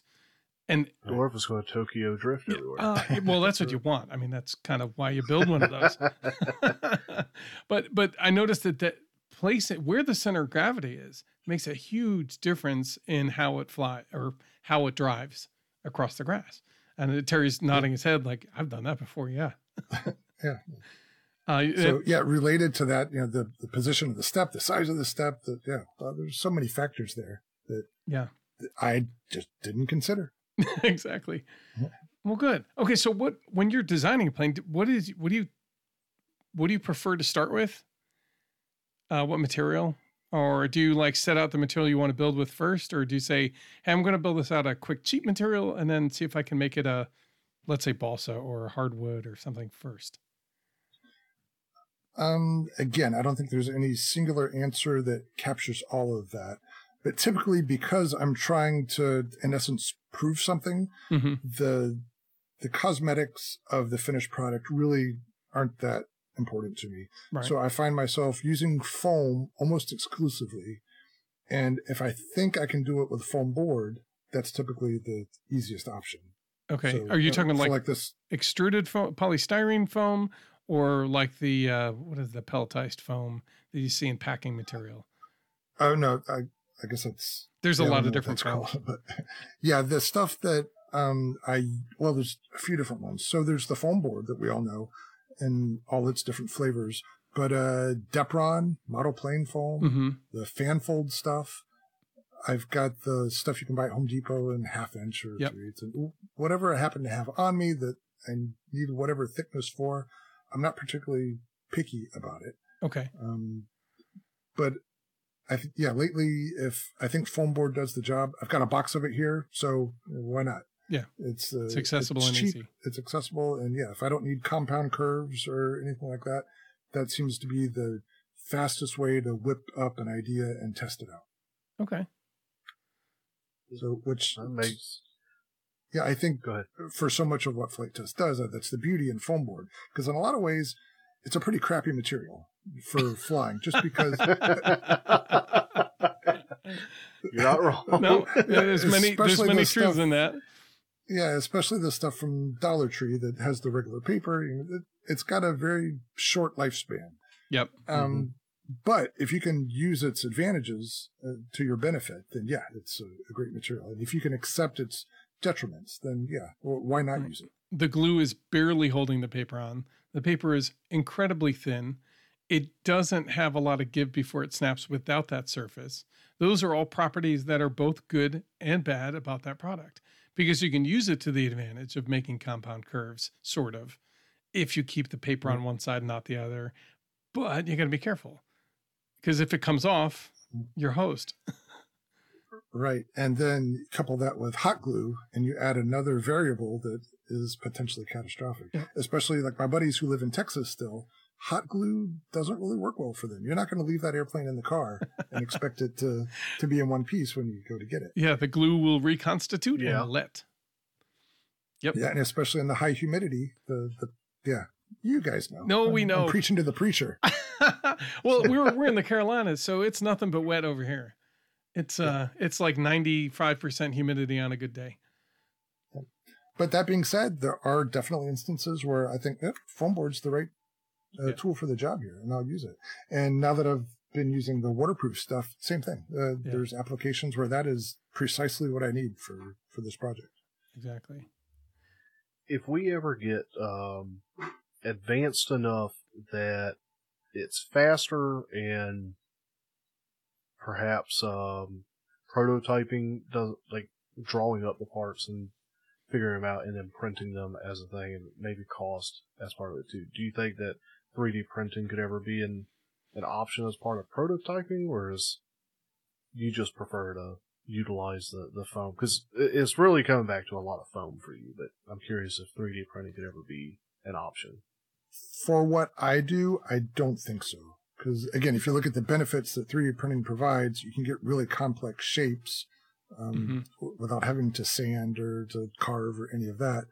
But I'm not usually after complex shapes. I'm usually after Right. basic right. design concepts. Okay. But that being said, you know, I know people who 3D print scale models, EDFs and whatever that are just gorgeous that would be really difficult to do any other way. Yeah. And they're willing to invest that design time and the print time and all that to, that it takes to make 3D printing to, to take advantage of the benefits of 3D printing. And and that's whatever material you're talking about, whatever design process you're talking about, if you recognize and take advantage of whatever particular benefits that method brings, then you're more likely to find success. Okay. So where do you start with your ideas? Um, usually at three in the morning, very sweaty, waking up, and that's it. Fever dreams. No, um, right.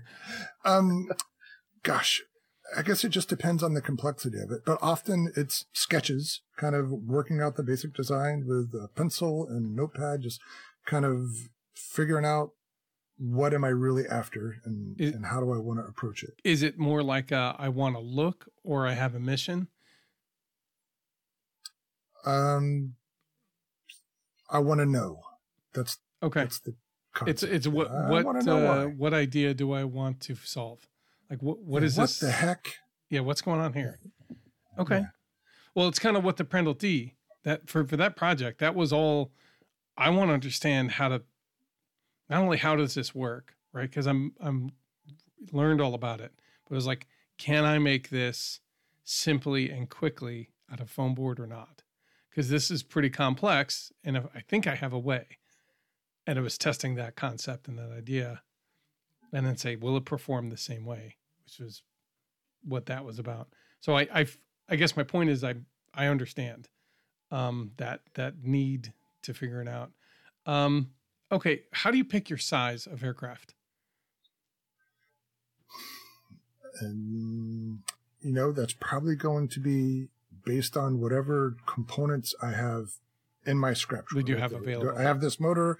You know, at this point, I've collected quite a, a collection of different size motors, so I don't know if I'm limited by that anymore. Um, but I think you have to ask the questions, or I ask myself, is this going to be a one-piece airplane? And for most of my prototype stuff, one piece is the way to go. And Okay, you're not designing wing joiners and all sorts of other stuff. So they tend to be 48 inch wingspan or less, just for the practicality of having a one piece airplane that's Okay. not too big a footprint to transport and store. So, Okay. and if I think something that size will effectively test whatever theory it is I'm going after, then sure. Mm-hmm. And like you say, it's a comfortable size to store and, and carry around and actually put up in the air. Right. Or if I'm using foam board, you know, the dimensions of that 20 by 30 piece of foam board are a real constraint as well. yeah, So Mhm. they become that often factors into it. Yeah, designing the 92 inch wingspan plane was very much like, okay, how can I get this on three sheets of foam board? Yeah, that kind of stuff. You can't because that's only 90 inches. Yeah, how do I make up the two inches in between? do I put in the fuse? Anyway, uh, I, I may be mistaken on 92 inches because it did fit on three, three almost exactly, and so I think it was actually more like 86 inches, but it was it was big. It's was awful big. And Okay. You know, as we talk about this, it, it's popping in my head that you know we talked before about how th- there's such parallels between what we do in model aviation and then careers in engineering, or I guess probably any sort of professional career. hmm What we're talking about here, using the limitations of raw material and then the practicality of the finished product to base our design, those are everyday problems that people work with in their careers. Yeah. I want to build this widget. Well, what is the raw material like, and how does that limit me? Yeah, what do I limit have What? I'm going to do with it? I have to ship it across the globe. What size box can I fit a dozen of these in and put on Mhm. a you know a container that gets on a ship? And how do I maximize that volume? That's that's the stuff we're talking about here, and that's the stuff that people deal with. So, Yeah, yeah. The constraint shipping constraint is how big is my car, and how much do I want to take it apart to, to put it to put it back together at the field? Like how much Right. time Mhm. do I want to spend to before and after I transport? And if I don't want to, then that limits. You know, it's the same kind of thing. We I I worked in uh, wind farm stuff for a little bit, and transporting those blades and the columns that the wind wind turbines sit on they are maxing out the constraints of the US DOT system. So you're the reason there's no balsa anymore. Yep. No, and I, I used to be. I'm not anymore. I hold you personally responsible. I wish they would use some other I, material. I am I am not making that connection. I'm Uh, sorry. the airfoils that they design are made from. They use balsa in a big a big part of the the actual turbine blades. really? so supposedly the the turbine business takes a large portion of the yearly crops of balsa. Which is why it's very hard to get now. I feel like a dummy for not knowing that. My apologies. No, that's quite all right. Uh, if you weren't involved in that at all, or going, "Hey, why does this balsa cost so much?" to the right person who knows, uh, you would have no idea. um, but yeah, I've I've driven many a time behind both of those items, and they are massive, and they are barely fitting Yeah. under every bridge they ever go under. Um, So I imagine at some point early in the design stage, they said, "Well, this Yep. is the limit we have to work with." So maybe one twice that big would be more efficient. Yep. But absolutely, uh, it's absolutely it. Until they can figure out how to 3D print one in in situ Right. at the field, uh, we won't we won't know. I'm sure. yeah, that's coming. speaking of, did you know there's 3D printers on the space station now to make stuff? I was going to ask you, did you know that they're 3D printing rockets? Uh, yeah, They're they're center 3D printing rockets and iterating it and sending another one the next week into orbit, which Yeah, blows my crazy. mind. Yeah. That's so cool. Jeez. That's so neat. What are they printing out in space? Uh, I don't really know. There, from what I've heard, um, there is one on the space station. They need a widget. They send the files. Uh, they transfer the files up. They just they print it. Nice. And I would imagine there's some differences printing stuff in zero gravity. So I would I don't- imagine. but yeah, I don't know. I'm trying to think. Like I don't. You, you got to think the the material is basically squished onto the next the layer below it, and Yeah, but it It fuses there. and then once it's Well- attached through the heat, once it cools, it's solid piece and it shouldn't be going anywhere.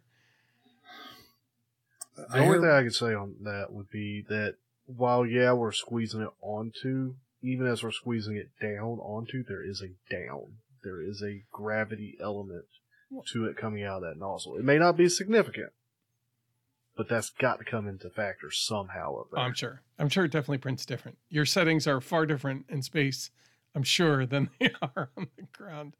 Yeah, space makes everything harder. So I don't know how that applies here, but I, I can't I can't believe that it's the same or easier in space I'm to 3D print something. We'll see. okay. So- Well, okay. So when you're looking at your design, one of the things I wanted to know, like, if you're designing out of balsa, it always seems to me the balsa planes are set up like they pick an airfoil, you know, and then they mm-hmm. size that airfoil based on whatever geometries they've got going on. I don't know if that's actually how it's designed or if that's happenstance, or if it's based on because it's, we're basing it on this model. But you've seen so many balsa like flying bird models or some flying wing that really isn't based off any known plane. They're just testing an idea. Right. Do you do that? Like, do you pick a an airfoil? No. And it goes back to, I guess, the core of this that if I thought the just perfect airfoil was going to impact the learning part of this, then yes, I would go through that process of picking just the right airfoil. But typically, pretty much any airfoil is going to work to make that airplane fly and prove the thing I was trying to prove. So the airfoil is not an important factor of what I'm doing. So, So the simplest version of an airfoil that you can get with that material Yep. would be it. So the parallax is a piece of six millimeter thick foam on the bottom with a carbon rod spar, and then the top of the airfoil is three millimeter foam just bent over that spar. And Yeah. the, the shape you get out of that, that, that's the perfect airfoil. okay, that makes sense. So, and it, there's just so much latitude in what we do with design constraints and airfoils and all that, that for most of us and for most of what we do with sport flying and all that, I don't think just the right airfoil is really a factor. Now, there are certainly some high performance type things, and there are areas of the hobby where you Mhm. definitely get better performance by optimizing the airfoil. But if you gave me two gliders and said this one has this wing, this other one has another airfoil, tell me which one you like better. In a blind taste test, I probably would not be able to tell the difference. I'm not that calibrated for it, and it- yeah, I think you it takes a very special type of airplane with a very special type of pilot to get that sort of granularity to Okay. matter. I think that's that's interesting to hear and interesting, you know, to think about. Because I think we when you're looking at at, at what scale does that seem to start playing a factor? Obviously, when you get in the full scale, you're trying to eke out every efficiency you can, it seems. But at, at what point does an RC model really need to pay attention to like what NACA uh, designation are we using for our airfoil? I know for the Prandtl D, it's important that in the inside it's like a Clark Y, and in the outside it's symmetrical and twisting like ten mo, you know, ten mothers. Right. That's the core of that particular design philosophy. So yeah, without that, you're not really testing the thing you went out to test. So, Exactly, but yeah, otherwise, I think that's a good example. Yeah, it's a good example. I know I'm looking at a couple other planes like the Mara and the Marabou, which their airfoils change and are very specific, especially the angles of attack. Um, Mhm. they, but it's and they kind of run on a similar principle. Um, okay, so so if you don't really use the airfoil, then uh, what is the one you tend to go to? Um, typically just a flat bottom. Again, whatever Clark Y? kind of easy to make. Yeah, Clark Y ish. You know, a Clark Y is a very specific flat bottom airfoil. If, It is. If you're talking about that, but yeah, I think it's often used interchangeably with flat bottom, curvy top, um, sort of thick. Okay. Yeah, that's that's what I'm going for most of the time. Every now and then, like with this kite-like airplane, just a plank wing is fine, or a flat bottom piece of foam, uh, whatever it takes. Okay. Um, let's see here. Let me look at my list again. I've got some more, and, and again, we're going to get into the parallax in about a second here. Um, All right. it's specifically how you design the parallax. Um, so, so I guess the Clark Y's what most RC people use, I guess, because flat bottom makes for untwisted wings when building it on a table. So I figured that's probably why most people select it. Um, Joe, are you waiting for your questions for the parallax? Should I just get Uh, to it? no, it's it's fine. Um, ah, now you throw I me. did. because I I, know you, all the I know you've got that. I know you got that sitting there like. I want you to ask a question, Joe, and I'm just kind of letting you go through these. Okay. And it's not about just get to it. It's, um, yeah, I I worry that uh maybe we're asking the same question from di- Maybe. perceiving to be asking the same question from different angles, and it's all coming back to the Admittedly, the same answer for They- Terry. well, yeah, they are, but I Um, mean, knowing that that's the same answer to me, that tells me stuff. That tells me that all these things that people worry about, because all of those things are people I've heard. I've heard questions. People ask questions. Oh, do, which airfoil do I need to use, or what size of this, and what you know, like. The fact is, it doesn't really matter. I mean, whatever works for you for now, who cares? Truly, it Mhm. it doesn't have to be the exact airfoil that Horton used, but you should know that if you do a Clark Y, twist up the end a little bit, and it'll probably fly like a fly like a Horton wing. Mhm. You know? um. Anyway, so my my question before we get in was like, how do you pick a motor and prop? Like, how do you size that when you're making your airplanes? Um, I, most of the time, I'm using some sort of combination I used on another model, where there was an ARF that had a similar setup or a previous model that I built. Um, every now and then, I'll come up with something new, but a lot of my testing is done with online calculators, Okay. which I think are a lot of fun to play with. Um, they're estimators. I, I Sure. shouldn't say calculators. I should say estimators. Um, those are fun. You put different props in there and different battery combinations. You kind of guess or what's going to work for you. Okay. But until you actually put the parts together and run it up, you don't really know for sure. And I've had instances where there are pretty big deltas between what was predicted and what I found. Mm-hmm. Now, do you use a Um, wattmeter to confirm all that? Oh, you betcha. Okay. So any electric flyer who doesn't have a watt meter is just waiting for an accident to happen. Waiting for to burn up a bunch of ESCs Yep. or burn The- up a motor. I, it, yeah, or, or all of the above. So they're cheap enough now. Even the knockoffs on Amazon, I think, are around fifteen bucks. That, that's what I just got mine for. It's a watt Yeah, meter, they- Joe. It measures the energy going from your battery into the system, basically. Yeah. If you're flying only Okay. ARFs with the stock power system, I can accept that you don't need one then. But if you're doing any sort of tweaking with different propellers or different batteries or, or whatever, a watt meter will pay for itself very quickly hmm and and stuff that you're not burning up. All you have to do is not burn up an ESC once, and you pay for it. Right. And not to advertise myself, but one of my columns, it might have even been my first column, talks about the value of a watt meter for that very reason. Mhm. It's information you need to have if you're going to experiment. Okay. And all the times I hear Also- people say this plane comes with a three channel, but it's not fast enough, or excuse me, it comes with a three cell battery. I want it to go faster. Let me just throw in a four cell, not change anything else, and not really understand the implications that a change like that can have. So a watt meter tells you that very quickly, and let you know if you're going to blow something up. Okay.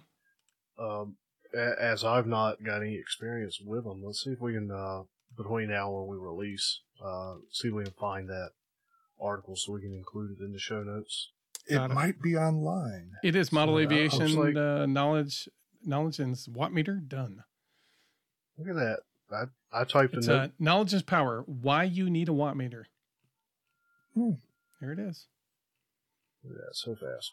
Well, speaking about the calculators and the watt meter and all, um, I mean, at this point, you've got a selection of motors and a selection of props. And I've only, like, I understand with that you got a little bit of a swing in the size of the prop and you got some swing in the pitch angle.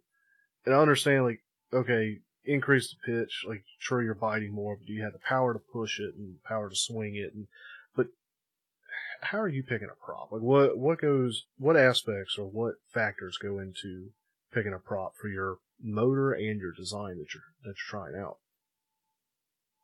Um, I wish I could give you a solid answer on that. You know, most of the it just- time, it- go ahead. No, I was just gonna say, where's it slap a nine by four five on it, let it rip? Um, a lot of times, yeah, that would be the answer. Like I know I used a nine four and a half on this before, so let's start with that and see where it goes. And after flying it, maybe I need a little more speed, so I up the pitch, or maybe I drop the diameter and up the pitch if I want to keep the amp draw the same. It just kind of depends on what I'm going for. But as kind of going back to the the theme of this conversation, most of the time, peak performance is not what I'm going for. So if Right, if the right. first prop works well enough, I'm probably just going to stick with that prop. Or if I have six of them in the drawer, yeah, okay, let let me stick with those. In case I break one, I got a backup. Yeah, I, I might need a couple, so so let's use this one. Yeah, there are definitely people out there who want to get every watt they can out of a motor, every mile an hour they can out of a setup, and they're going to do a lot more tweaking and experimenting Okay. with their motor setups. Eh, that's not me. Uh, typically, I'm just making sure that my the amps don't exceed what the motor or the battery or the ESC are capable of, so I'm not going to break anything, and making sure I'm not overheating. So just making sure Mhm. everything is operating within its limits. And outside of that, there's a lot of latitude for for what I do, which would probably be considered sport flying by most people. Okay. Mhm. Uh, now you we've been talking a lot about watts, and that tends to go with electric motors. Do you tend to stick with electric motors, or do you go between that and gassers? I'm almost exclusively electric. And I have to say almost now because I had a gasser up until recently. I gave that to Fitz, so it's now in Texas. Yep. Um, but Is that a little Cox recently- 049? no, no, a, a 30cc gasser. Okay, like nice. Big Real gasoline. Yeah. Um, but only recently I've gotten back into the half A glow stuff that I had as a kid. I found a new in box Cox PT19, which is the one that I talked about my first airplane Mm-hmm. forever ago. Um, I'll never fly that. I found it basically untouched from the 70s. Um, so that's my that's the one I put under the special lights on the mantle. Um, but I've also found some other more used Cox 049 planes from that era that I'm not afraid to start up and run. I haven't done it yet, but I've got a little collection brewing, so I'm hoping to rekindle Ooh, my youth with, Yeah. with some of this stuff. that'll be fun. I'm I'm sure that'll turn into so. some articles that we'll be enjoying Um, to read. Quite possibly. At the very least, you'll hear about it on the podcast. Yeah, I'm looking forward to that too. Well, good. So, yeah, the thing that I'm most curious about is when I go to fly control line again on 30 foot lines, if here 30, 40 years later, if I can still handle the, Yeah, the RPMs of my head. yeah, I was gonna say if your our, uh, inner ear can handle that. I know Right, age doesn't treat that well. Right. Okay, so let's ta- let's start talking about. Uh, we're going to talk about the parallax specifically. Now, why don't you talk to our listeners about what the parallax is? In a nutshell, it is a single motor asymmetric airplane. So, is the And- fuselage set to one side? Well, what part are you calling the fuselage? So yeah, that would be the biggest. I guess it's asymmetric in gosh, several senses. So the the impetus of this design goes back to. I like to read about avian, aviation history, like you guys do. The Germans had a design during World War II called the Blohm Voss uh, BV 141, which was a reconnaissance plane that was single engine, so it had a fuselage with an engine on it, but separate of that, it had a pod off on the right where the crew compartment was. So Okay. it's it looks like it shouldn't fly, or it looks like it should only fly in circles to the right. Nothing about it makes sense.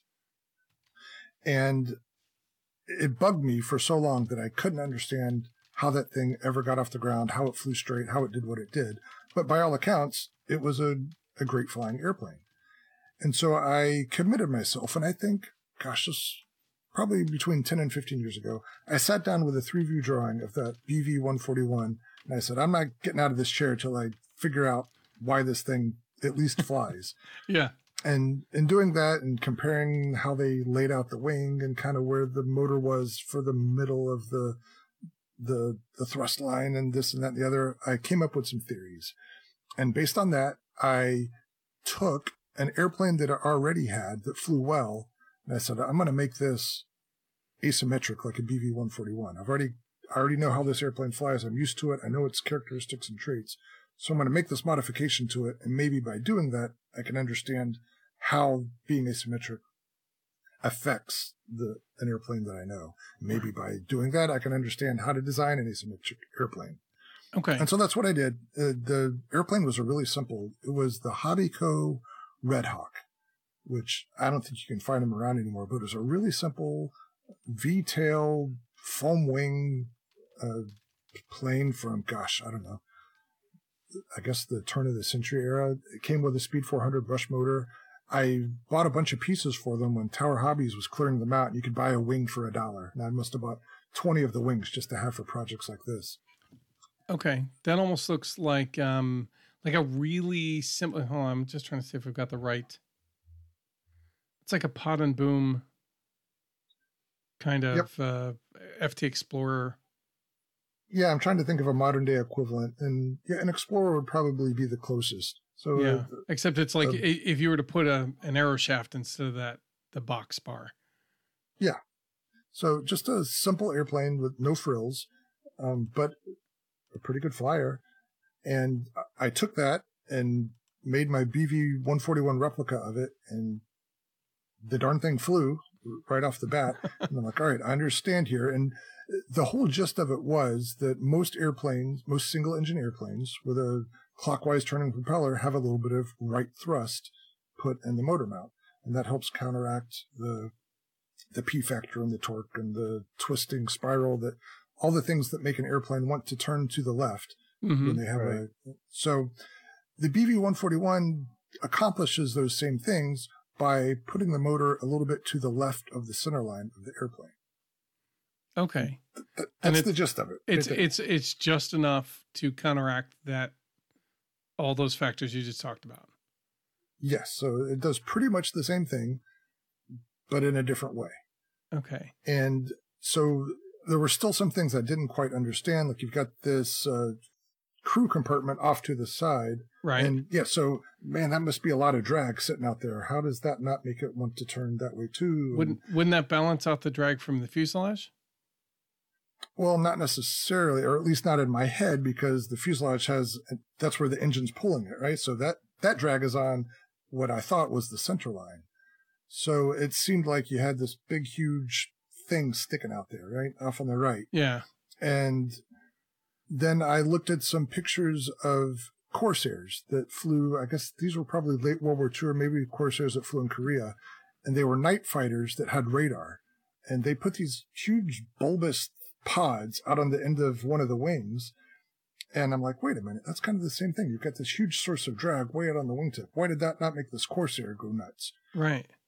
And then I read another story about the old uh, Aero Commander, which was a twin engine uh, civilian plane that actually Horizon made a ultramicro model of it, the twin Aero Commander. And when they were getting that airplane certified, I think it was in the 1950s, they had to fly an example up to the FAA headquarters in Washington, D.C. And as a publicity stunt, they took off, flew cross country from, I forget where it was, maybe it was Wichita, uh, all the way to D.C. on one engine. So Okay. they had an engine way off the center line. They had this whole fuselage and other engine causing all this drag. So how the heck did that work? Right. And so my lesson in all these examples was maybe the drag just doesn't matter. So let's just let's build an airplane. Let's ignore the drag and see what happens. And so that's how the parallax was born. I decided I had a fair enough understanding of how asymmetry would affect the model that I was going to take those concepts and push them to the most extreme degree to make an airplane that looked like it should never get off the ground, but flew kind of normally. So I had this Mhm. single pod off to the left. I had a crew compartment looking thing off to the right. I decided, what the heck, let's go ahead and make the wing asymmetric too. And make it swept, but each side is a different length. And that was Mhm. inspired by the Rutan Boomerang, which is another popular asymmetric plane. Mm-hmm. So I took cues from both of those and put them together, and it did not fly. Oh, actually, my prototype was a canard as well. I decided to go one step further and being unique, and I, I incorporated all those design elements and also made it a canard. And my pro- my prototype did not fly, at least not initially. It took a lot of tweaking, a lot of test glides, a lot of tall grass, and eventually I kind of honed in on the different balance adjustments and the, the little tweaks here and there and the size of the horizontal stabilizer, excuse me the vertical stabilizer Mhm. and the angle of the canard all these little different things that my experience with other models helped me to watch what was happening on these test glides and these test flights and make one tweak at a time so I knew the effect of each thing and eventually I checked off all the problems on the list of this thing, and within a couple weeks, I had an airplane that flew and ended up flying pretty well. Okay. Did you calculate at any point? Did you calculate the lift from the wing on either side of the propellered fuselage? Or the center Yes. of mass, I guess, would probably be the more appropriate spot. Tell, tell us which spot is the spot. so it's all kind of an optical illusion. The actual center line of the wing is a spot just to the right of that long fuselage that has the motor. Hmm It's basically And like a so- tiny trainer with an lopsided uh, horizontal stabilizer. Is what it the part with the on on the parallax with the propeller, and then there's like um, what is it seven three three seven uh, Cessna three three seven pod? Yeah, but no motors on it. No, This no motors on that pod, and sticking on the apex of a wing. The It's like a arrow. If you were to take a P thirty eight and take off one boom in the wing on the other side, on one side, and just, it- but it being a like a swept back P thirty eight somehow, that's what Yeah. you have. That's Yeah, what a parallax. It's kind of hard to explain. I think you We'll, we'll have a picture in the show it. notes and Yeah. and look it up. Look up parallax and Terry Dunn, and you'll see the picture. It's funny that you mentioned the P38 because once I had some experience with the parallax and kind of felt like I knew a little more about asymmetry, like, hmm, I should take an off the shelf P38 model, And lop off one of the wings, and, And the make that into some sort of unorthodox asymmetric, and then come up with this weird altered history backstory about how saboteurs uh, blew up the, the Allison plant in Detroit, and they only had left turning Allison engines, so they had to make the P38 single engine. Um, I'm keeping that one in my back pocket for a rainy day. Okay. But um, well, I'm looking forward to seeing that if that happens. well, I got to make it work first. Um, but I think the takeaway from all this is really that as crazy as the parallax is, it's really just a combination of all the basic design elements that go into an airplane like the Tiny Trainer, something that looks simple. And it's really just a combination of all that stuff. Just like a 747 is a combination of what is it, seven simple machines? I'm too far away from school. But any complex machine is just a combination of simple machines. Yeah. So a complex airplane is just a combination of simple aerodynamic principles, sometimes more than others. Yeah. Mm. Right. So again, the, the parallax was just my concept of how to take these strange concepts, stretch them to the extreme, and still have a, a normal flying airplane. So it took some iterations to get there, but eventually that's where it landed. When you when you say some iterations, what kind are we Mm. talking about?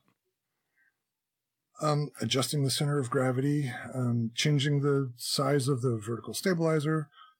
Um, the canard provided a little bit of trouble for me because canards are kind of a special beast because they're not just a stabilizer; they're actually a lifting surface that Right. you have to calculate the area and And they the move angle where of that. they and- move the where everything is, and yeah, what angle it's at changes how much it lifts.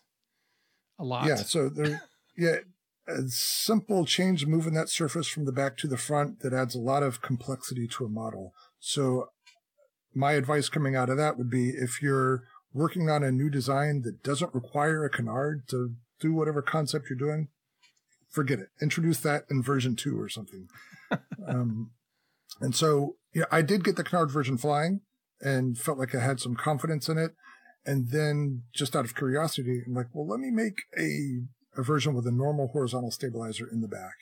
And that one flew great right off the bat. So all the subsequent versions had a normal horizontal stab in the tail.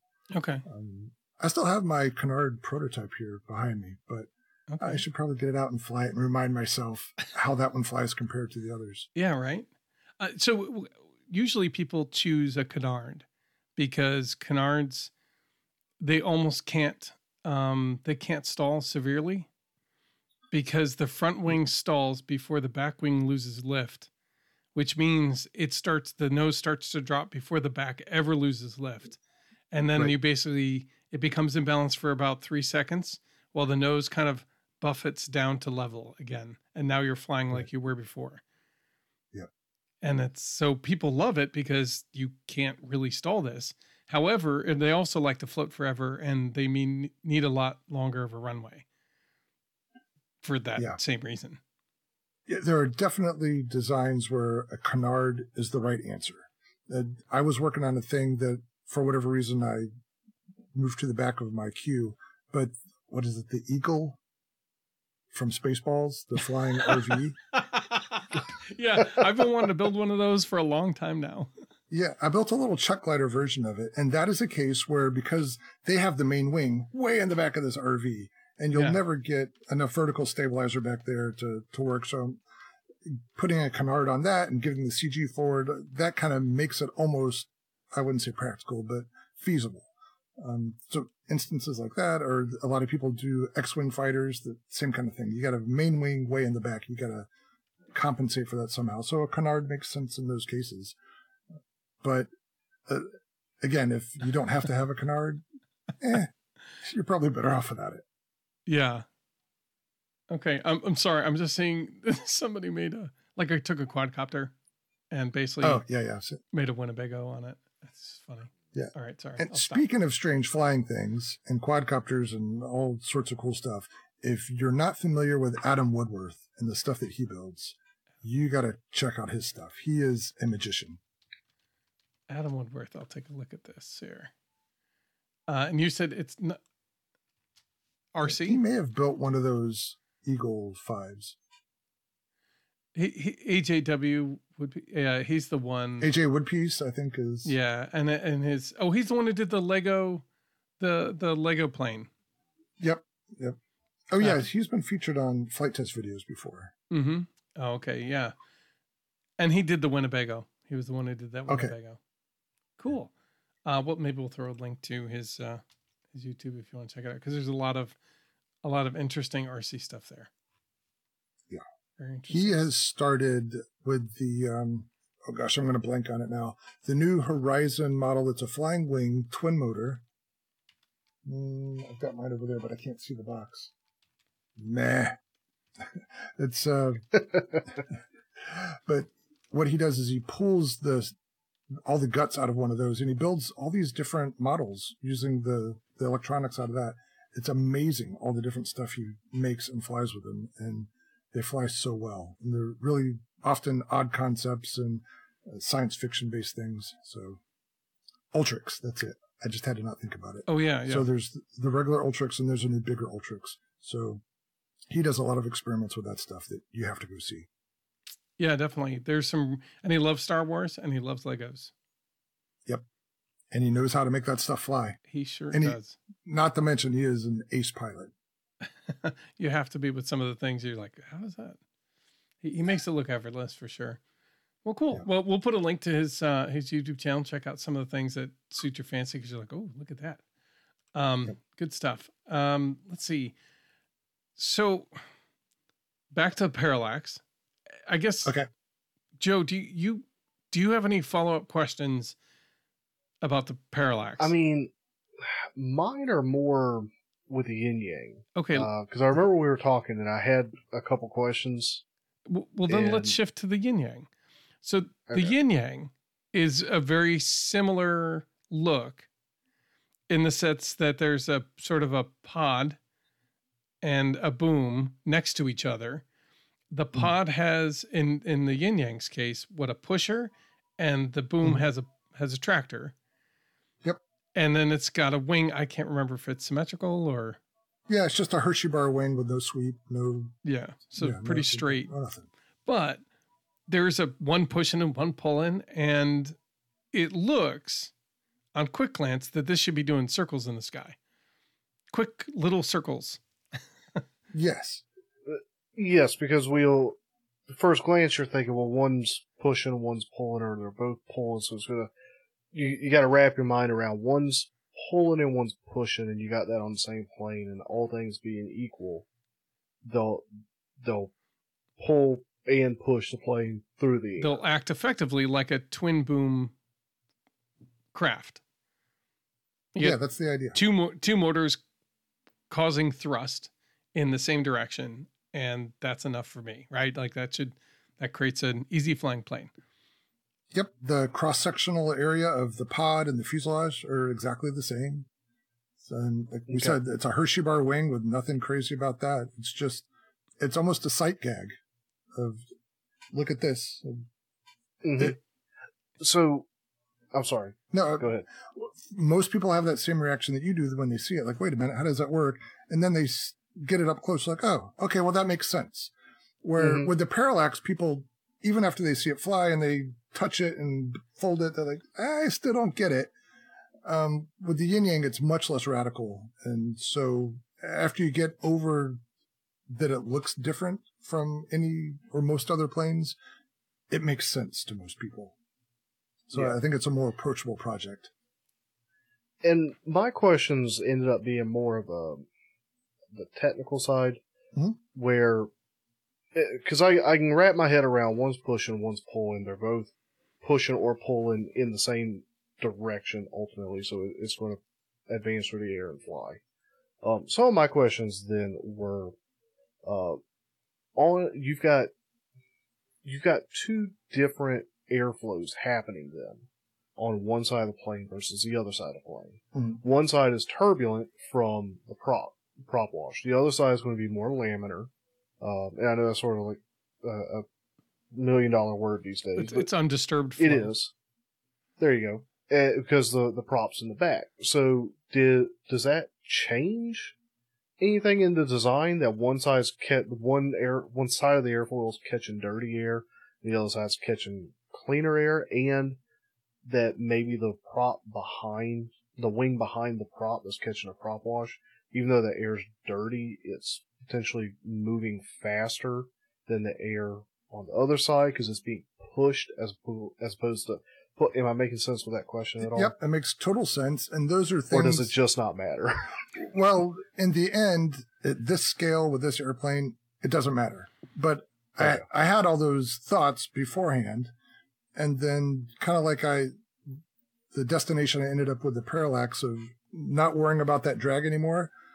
You know, I could examine these things. I could probably do some calculations to figure it out, or I could just build one out of foam board and throw it in the air and see what happens. and see what it does. And, yeah. Right, and that's pretty much what I did. And this one's interesting because the foam board version that I released the plans for was the second iteration of this design.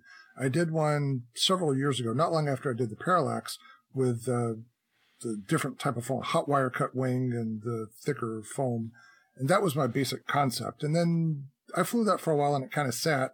And then I decided I wanted to do plans for it. And foam board seemed the most approachable way for other people to build this design. So I adapted my original design to foam board.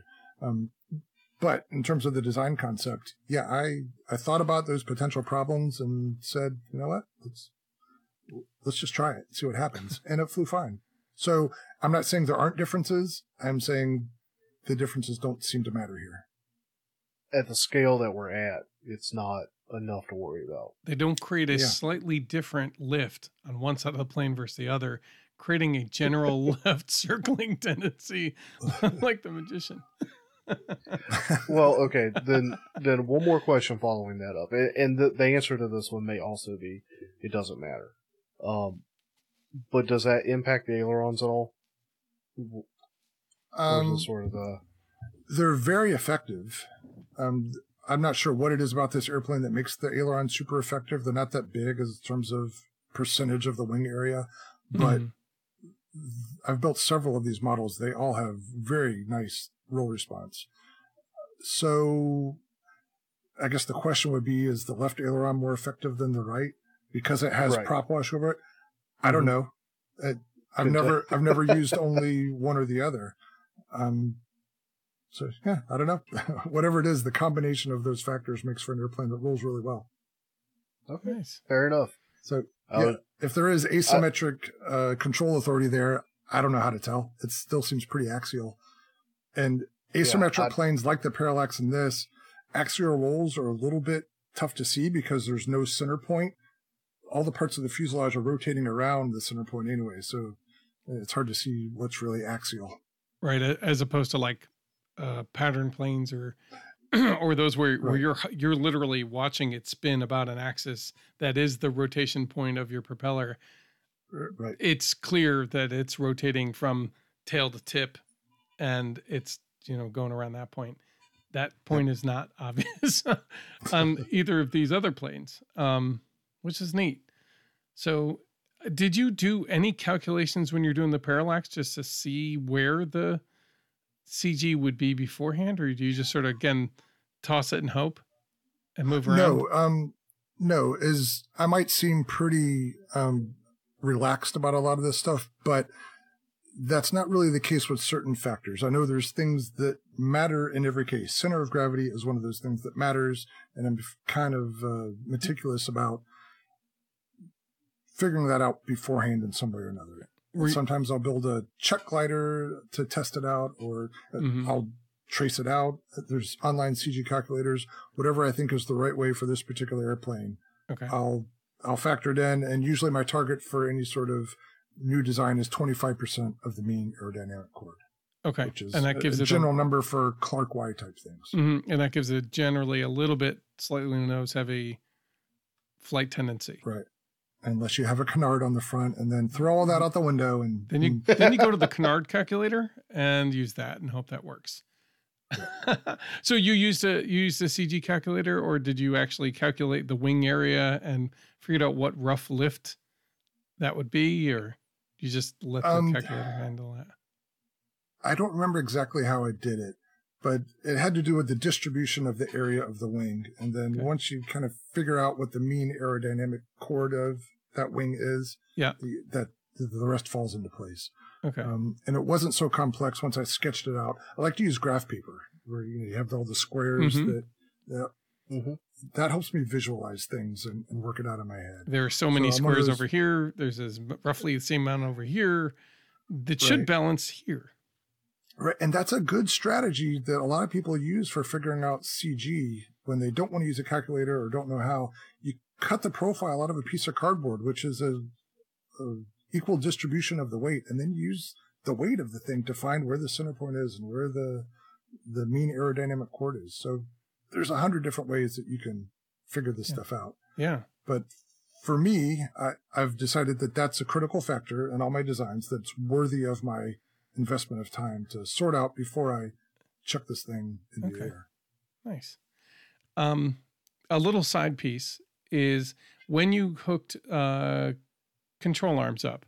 Do you like to use um, uh, what? Uh, why can't I think of the name of the brand? Dubro. Do you use like the Dubro connectors, or do you do just like a like Flite Test uses, which is just a Z bend kind of deal? Um, yes, okay. that's a simple answer to that. Um, no, I I work for Dubro. I do Dubro's social media, so Okay. I have a bunch of Dubro stuff here. I've used it for years, so I don't want to sound like a commercial, but No. I've always liked their stuff, and now I have access to it, so I use it whenever I can. Um, so in something like the Yin Yang or the Parallax, they have Dubro horns in them, Mm-hmm. but uh, they don't usually have Dubro clevises on them, only because I tend to make my push rods very simple, very lightweight. So if you look at most of my push rods, most of the time they're It's like a like a one one sixteenth diameter fiberglass or carbon fiber Mhm. rod. yeah. It looks like a rod put with a- two metal ends. Yeah, like an 047 uh, music wire. Mm-hmm. I'll CA that to the end, wrap it with a little thread, and I'll put a single Z bend in it. Okay. And it took me a while to to get comfortable with not making adjustable push rods. But once you've done a few and you kind of know where that Z bend is going to end up, it's no problem. So Mhm. most of my push rods, uh, they're Z bends on the servo side and the control side. Okay. No adjustment whatsoever, other than trim on the servo. Nice. One. Oh, You know, it, the Sea Duck actually was the first that I've done with only Z bends. For for that purpose, like normally I like to have the the wiggle room, Right. uh, but and and maybe the shorter distances help uh, be a little more confident with that. Mhm. But then just practice, yeah. Um, if you can get it to just two Z bends, you take a you take I guess what I have found to be a failure point out of the equation where I was putting in extra length and then kinking to to take out that extra slop that I didn't need. Right. Yeah, I have a natural distrust of the set screw type push on connectors. Mm. Um, I've Yeah. never had one fail on me, but I look at it and I'm like, yeah, I don't trust that. And also, I'm the- glad you haven't had one fail because they sure failed me. yeah, they slipped yeah. on me too. And but the bigger concern for me is they often sit fairly high above the servo arm, so you're torquing that servo arm a little bit whenever you Mhm. apply Ah. pressure. So I had a few servos where you could look and see the servo arm flexing whenever it was trying to push against the control surface. So that was enough for me to switch to Z bends. Okay. Interesting. Well, thank That you. That makes a lot of sense. Yeah, just one of those people. You know, it's like we're co- still new. We're using whatever we can find to make a servo horn. Uh, I personally like to use the uh, flossing deals with the holes in them because they're strong yeah. enough and they they're quick and easy to snip and put in, and away you go. Um, but they're not the best. You know. I just did that whole sermon about set screw type connectors on my latest project. I have two of them And there you are. Yep. So uh, I'll be hypocritical. Uh, there are times when that's the easy That's, yeah, solution, and I have them right there. So yeah, use whatever you like and whatever you have. excellent. Well, good. Thank you for that. So I think, uh, Joe, unless you've got uh, a couple more questions, I think uh, I'm out, and I'm thinking we're, we're it's about time to get towards the lightning round. What do you think? Yeah, I think um, basically those were sort of you covered a lot of stuff, but those were the nitty gritty questions I had. Um, and yeah, so we head on into the lightning round. Um, Terry, what we're going to do here? Hold on a sec. Do you mind if I summarize? Because I'm not sure that the main point I wanted to get across came across. Okay, please. So Yeah, absolutely. I think the the key for for me and tackling new subjects, and again for me, it's usually trying to prove something, is you have to have a foundation to base all of your decisions on. So if you're new to RC and you're not quite a good pilot yet, or you're not quite a good pilot yet, build those skills first. Build a proven kit. Get an airplane that you get comfortable with and that you feel comfortable piloting and that you can fly in your sleep. Start modifying that. Make one change at a time. See the effect that those modifications have. Get comfortable with that cause and effect type situation. Then you can take all that knowledge and when you start on a project of your own, you have a foundation to to build off of and to make decisions. I've seen a lot of people who kind of dive into the deep end with designing their own stuff. And when they have a problem, they don't really know which way to turn and, and where to start in resolving those things. So I- really think it's important to get that foundation built and and be comfortable with the basics of RC flying before you get into the, the fringe of designing your own stuff. Mhm. That's good advice. All right, so we're going to head on into the lightning round. Lightning round now. So Terry, what we do here is Matthew and I are going to kind of rapid fire some questions at you, uh, and the idea is that you know first response, first thing that comes to mind, that's what we're answering. My responses may not be as rapid as your questions, but you go ahead. That's fair enough. Matthew, you want to start us off? Sure. Uh, Terry, sit or stand? Stand. Pinch or thumb? Pinch. Open TX or uh, Spektrum or other? Spektrum and other. Okay. Micro, park, or giant scale? Yes. Speed or uh, slow slash gliders? Yes. Snow, water, pavement, or tall grass? I'm sensing a trend here. Yes. All of the above. P38 or P61? Ooh, gosh. Uh, I got to go more obscure. P61. Build or fly? Sorry, Joe. Uh, I, I sound like a broken record. Yes, they both have great benefits. Older or newer? Older. Three cell, four cell, or six cell? Uh, if I had to pick one, uh, four cell. Foam or balsa? Doggone it, that's not a fair question. Uh, foam. Axis or allies? Oh gosh, allies. Landing You're gonna, gear? Or, I can hear. Sorry, I can hear Fitz Oh, I know. and Lee. like, what? Are you, what are you doing? How did you answer that? I know their answers. Yeah.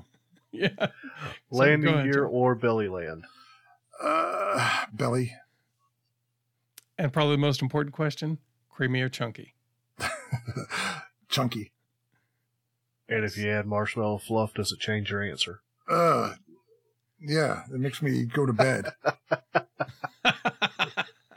well, good. Congratulations, you've made it through the lightning round. All right, what did I win? Uh, you uh, won our appreciation, and uh, you know, welcome back on any show that we have. Oh, thank you. Anytime you want to come by and and uh, talk to us about whatever. I feel like it was a, a cop out to not make decisions in some of those, but man, you were asking me some tough questions. I know. I'm glad I haven't had to. Do, wait, Joe, did I do one of these? Uh, I think we did put ourselves through one. Uh, I think in the year end re- year That's right. end we did. episode, the year. Anyway, Yeah, I remember it stunk. so sorry, Terry. I'm glad you made it through. All right. Well, I think that about wraps it up with us. Uh, Terry, want to thank you once again for joining us today. Oh, thanks for having me. This was a lot of fun. Yeah. yeah. Well, before we get out of here, and I know we're uh, Terry running a little short of time there. Um, did you have anything on your workbench, hobby related, coming up? Um, no, I think if I had to predict what might be on my workbench, and that's never a safe bet, it's probably probably going to be the things that I talked about came in that stash that my friend dropped by. So I'm going to have to pull a project out of that stack and and polish it up and get it going. All right, perfect. Okay. So more to come on that. Good. Nice. Well, I know Uh, in mine I've got the uh, probably a smidgen more to do with the old fogey to get it airworthy again, and then I'll be switching gears to gluing that wing back on the Sea Duck and pushing out its nose where it caved in. Uh, I Um, swear I'm going to be looking at. Uh, I'm sorry, Joe. Did you finish? Nope. Go ahead. I, I thought that I saw those two that were on your list, so I, th- I thought you were done. You're good. Um, I've got the car plane. Um, I'm going to put some servos in. I've got the J1000. I'm going to hook the electronics up. I've got the P61. I'm going to start building, uh, as well as mystery plane. Um, and uh, I'm going to get that cookie in the air. Cool. Nice. Now I feel out of the loop because when you say car plane, I'm not putting It- those pieces look up- Look up carplane.com. Okay. I built a scale model of that. Okay. I will. Um, when we're off air, I'll show you the picture. Okay. All right. Well, guys, as always, thank you for tuning in and listening. Terry, thanks for coming on and spending some time with us. Oh, yeah. appreciate Always like to talk about airplanes, so you didn't have to twist my arm. Good. Well, guys, hopefully you've enjoyed uh, listening as much as we've enjoyed having this conversation with Terry. As always, uh, feel free to reach out to us. You can reach us at aviationrcnoob at gmail.com. You can reach Matthew at matthew at aviationrcnoob.com, or you can reach me at joe at aviationrcnoob.com. Uh, you can find us on our Facebook page. Join us in our Discord. We got the build night coming up, so some fun stuff on the horizon. But uh, we're going to go ahead and work on getting out of here. Uh, we'll see y'all next time. All right. See you next time. Bye, Terry. Bye. Bye, Terry.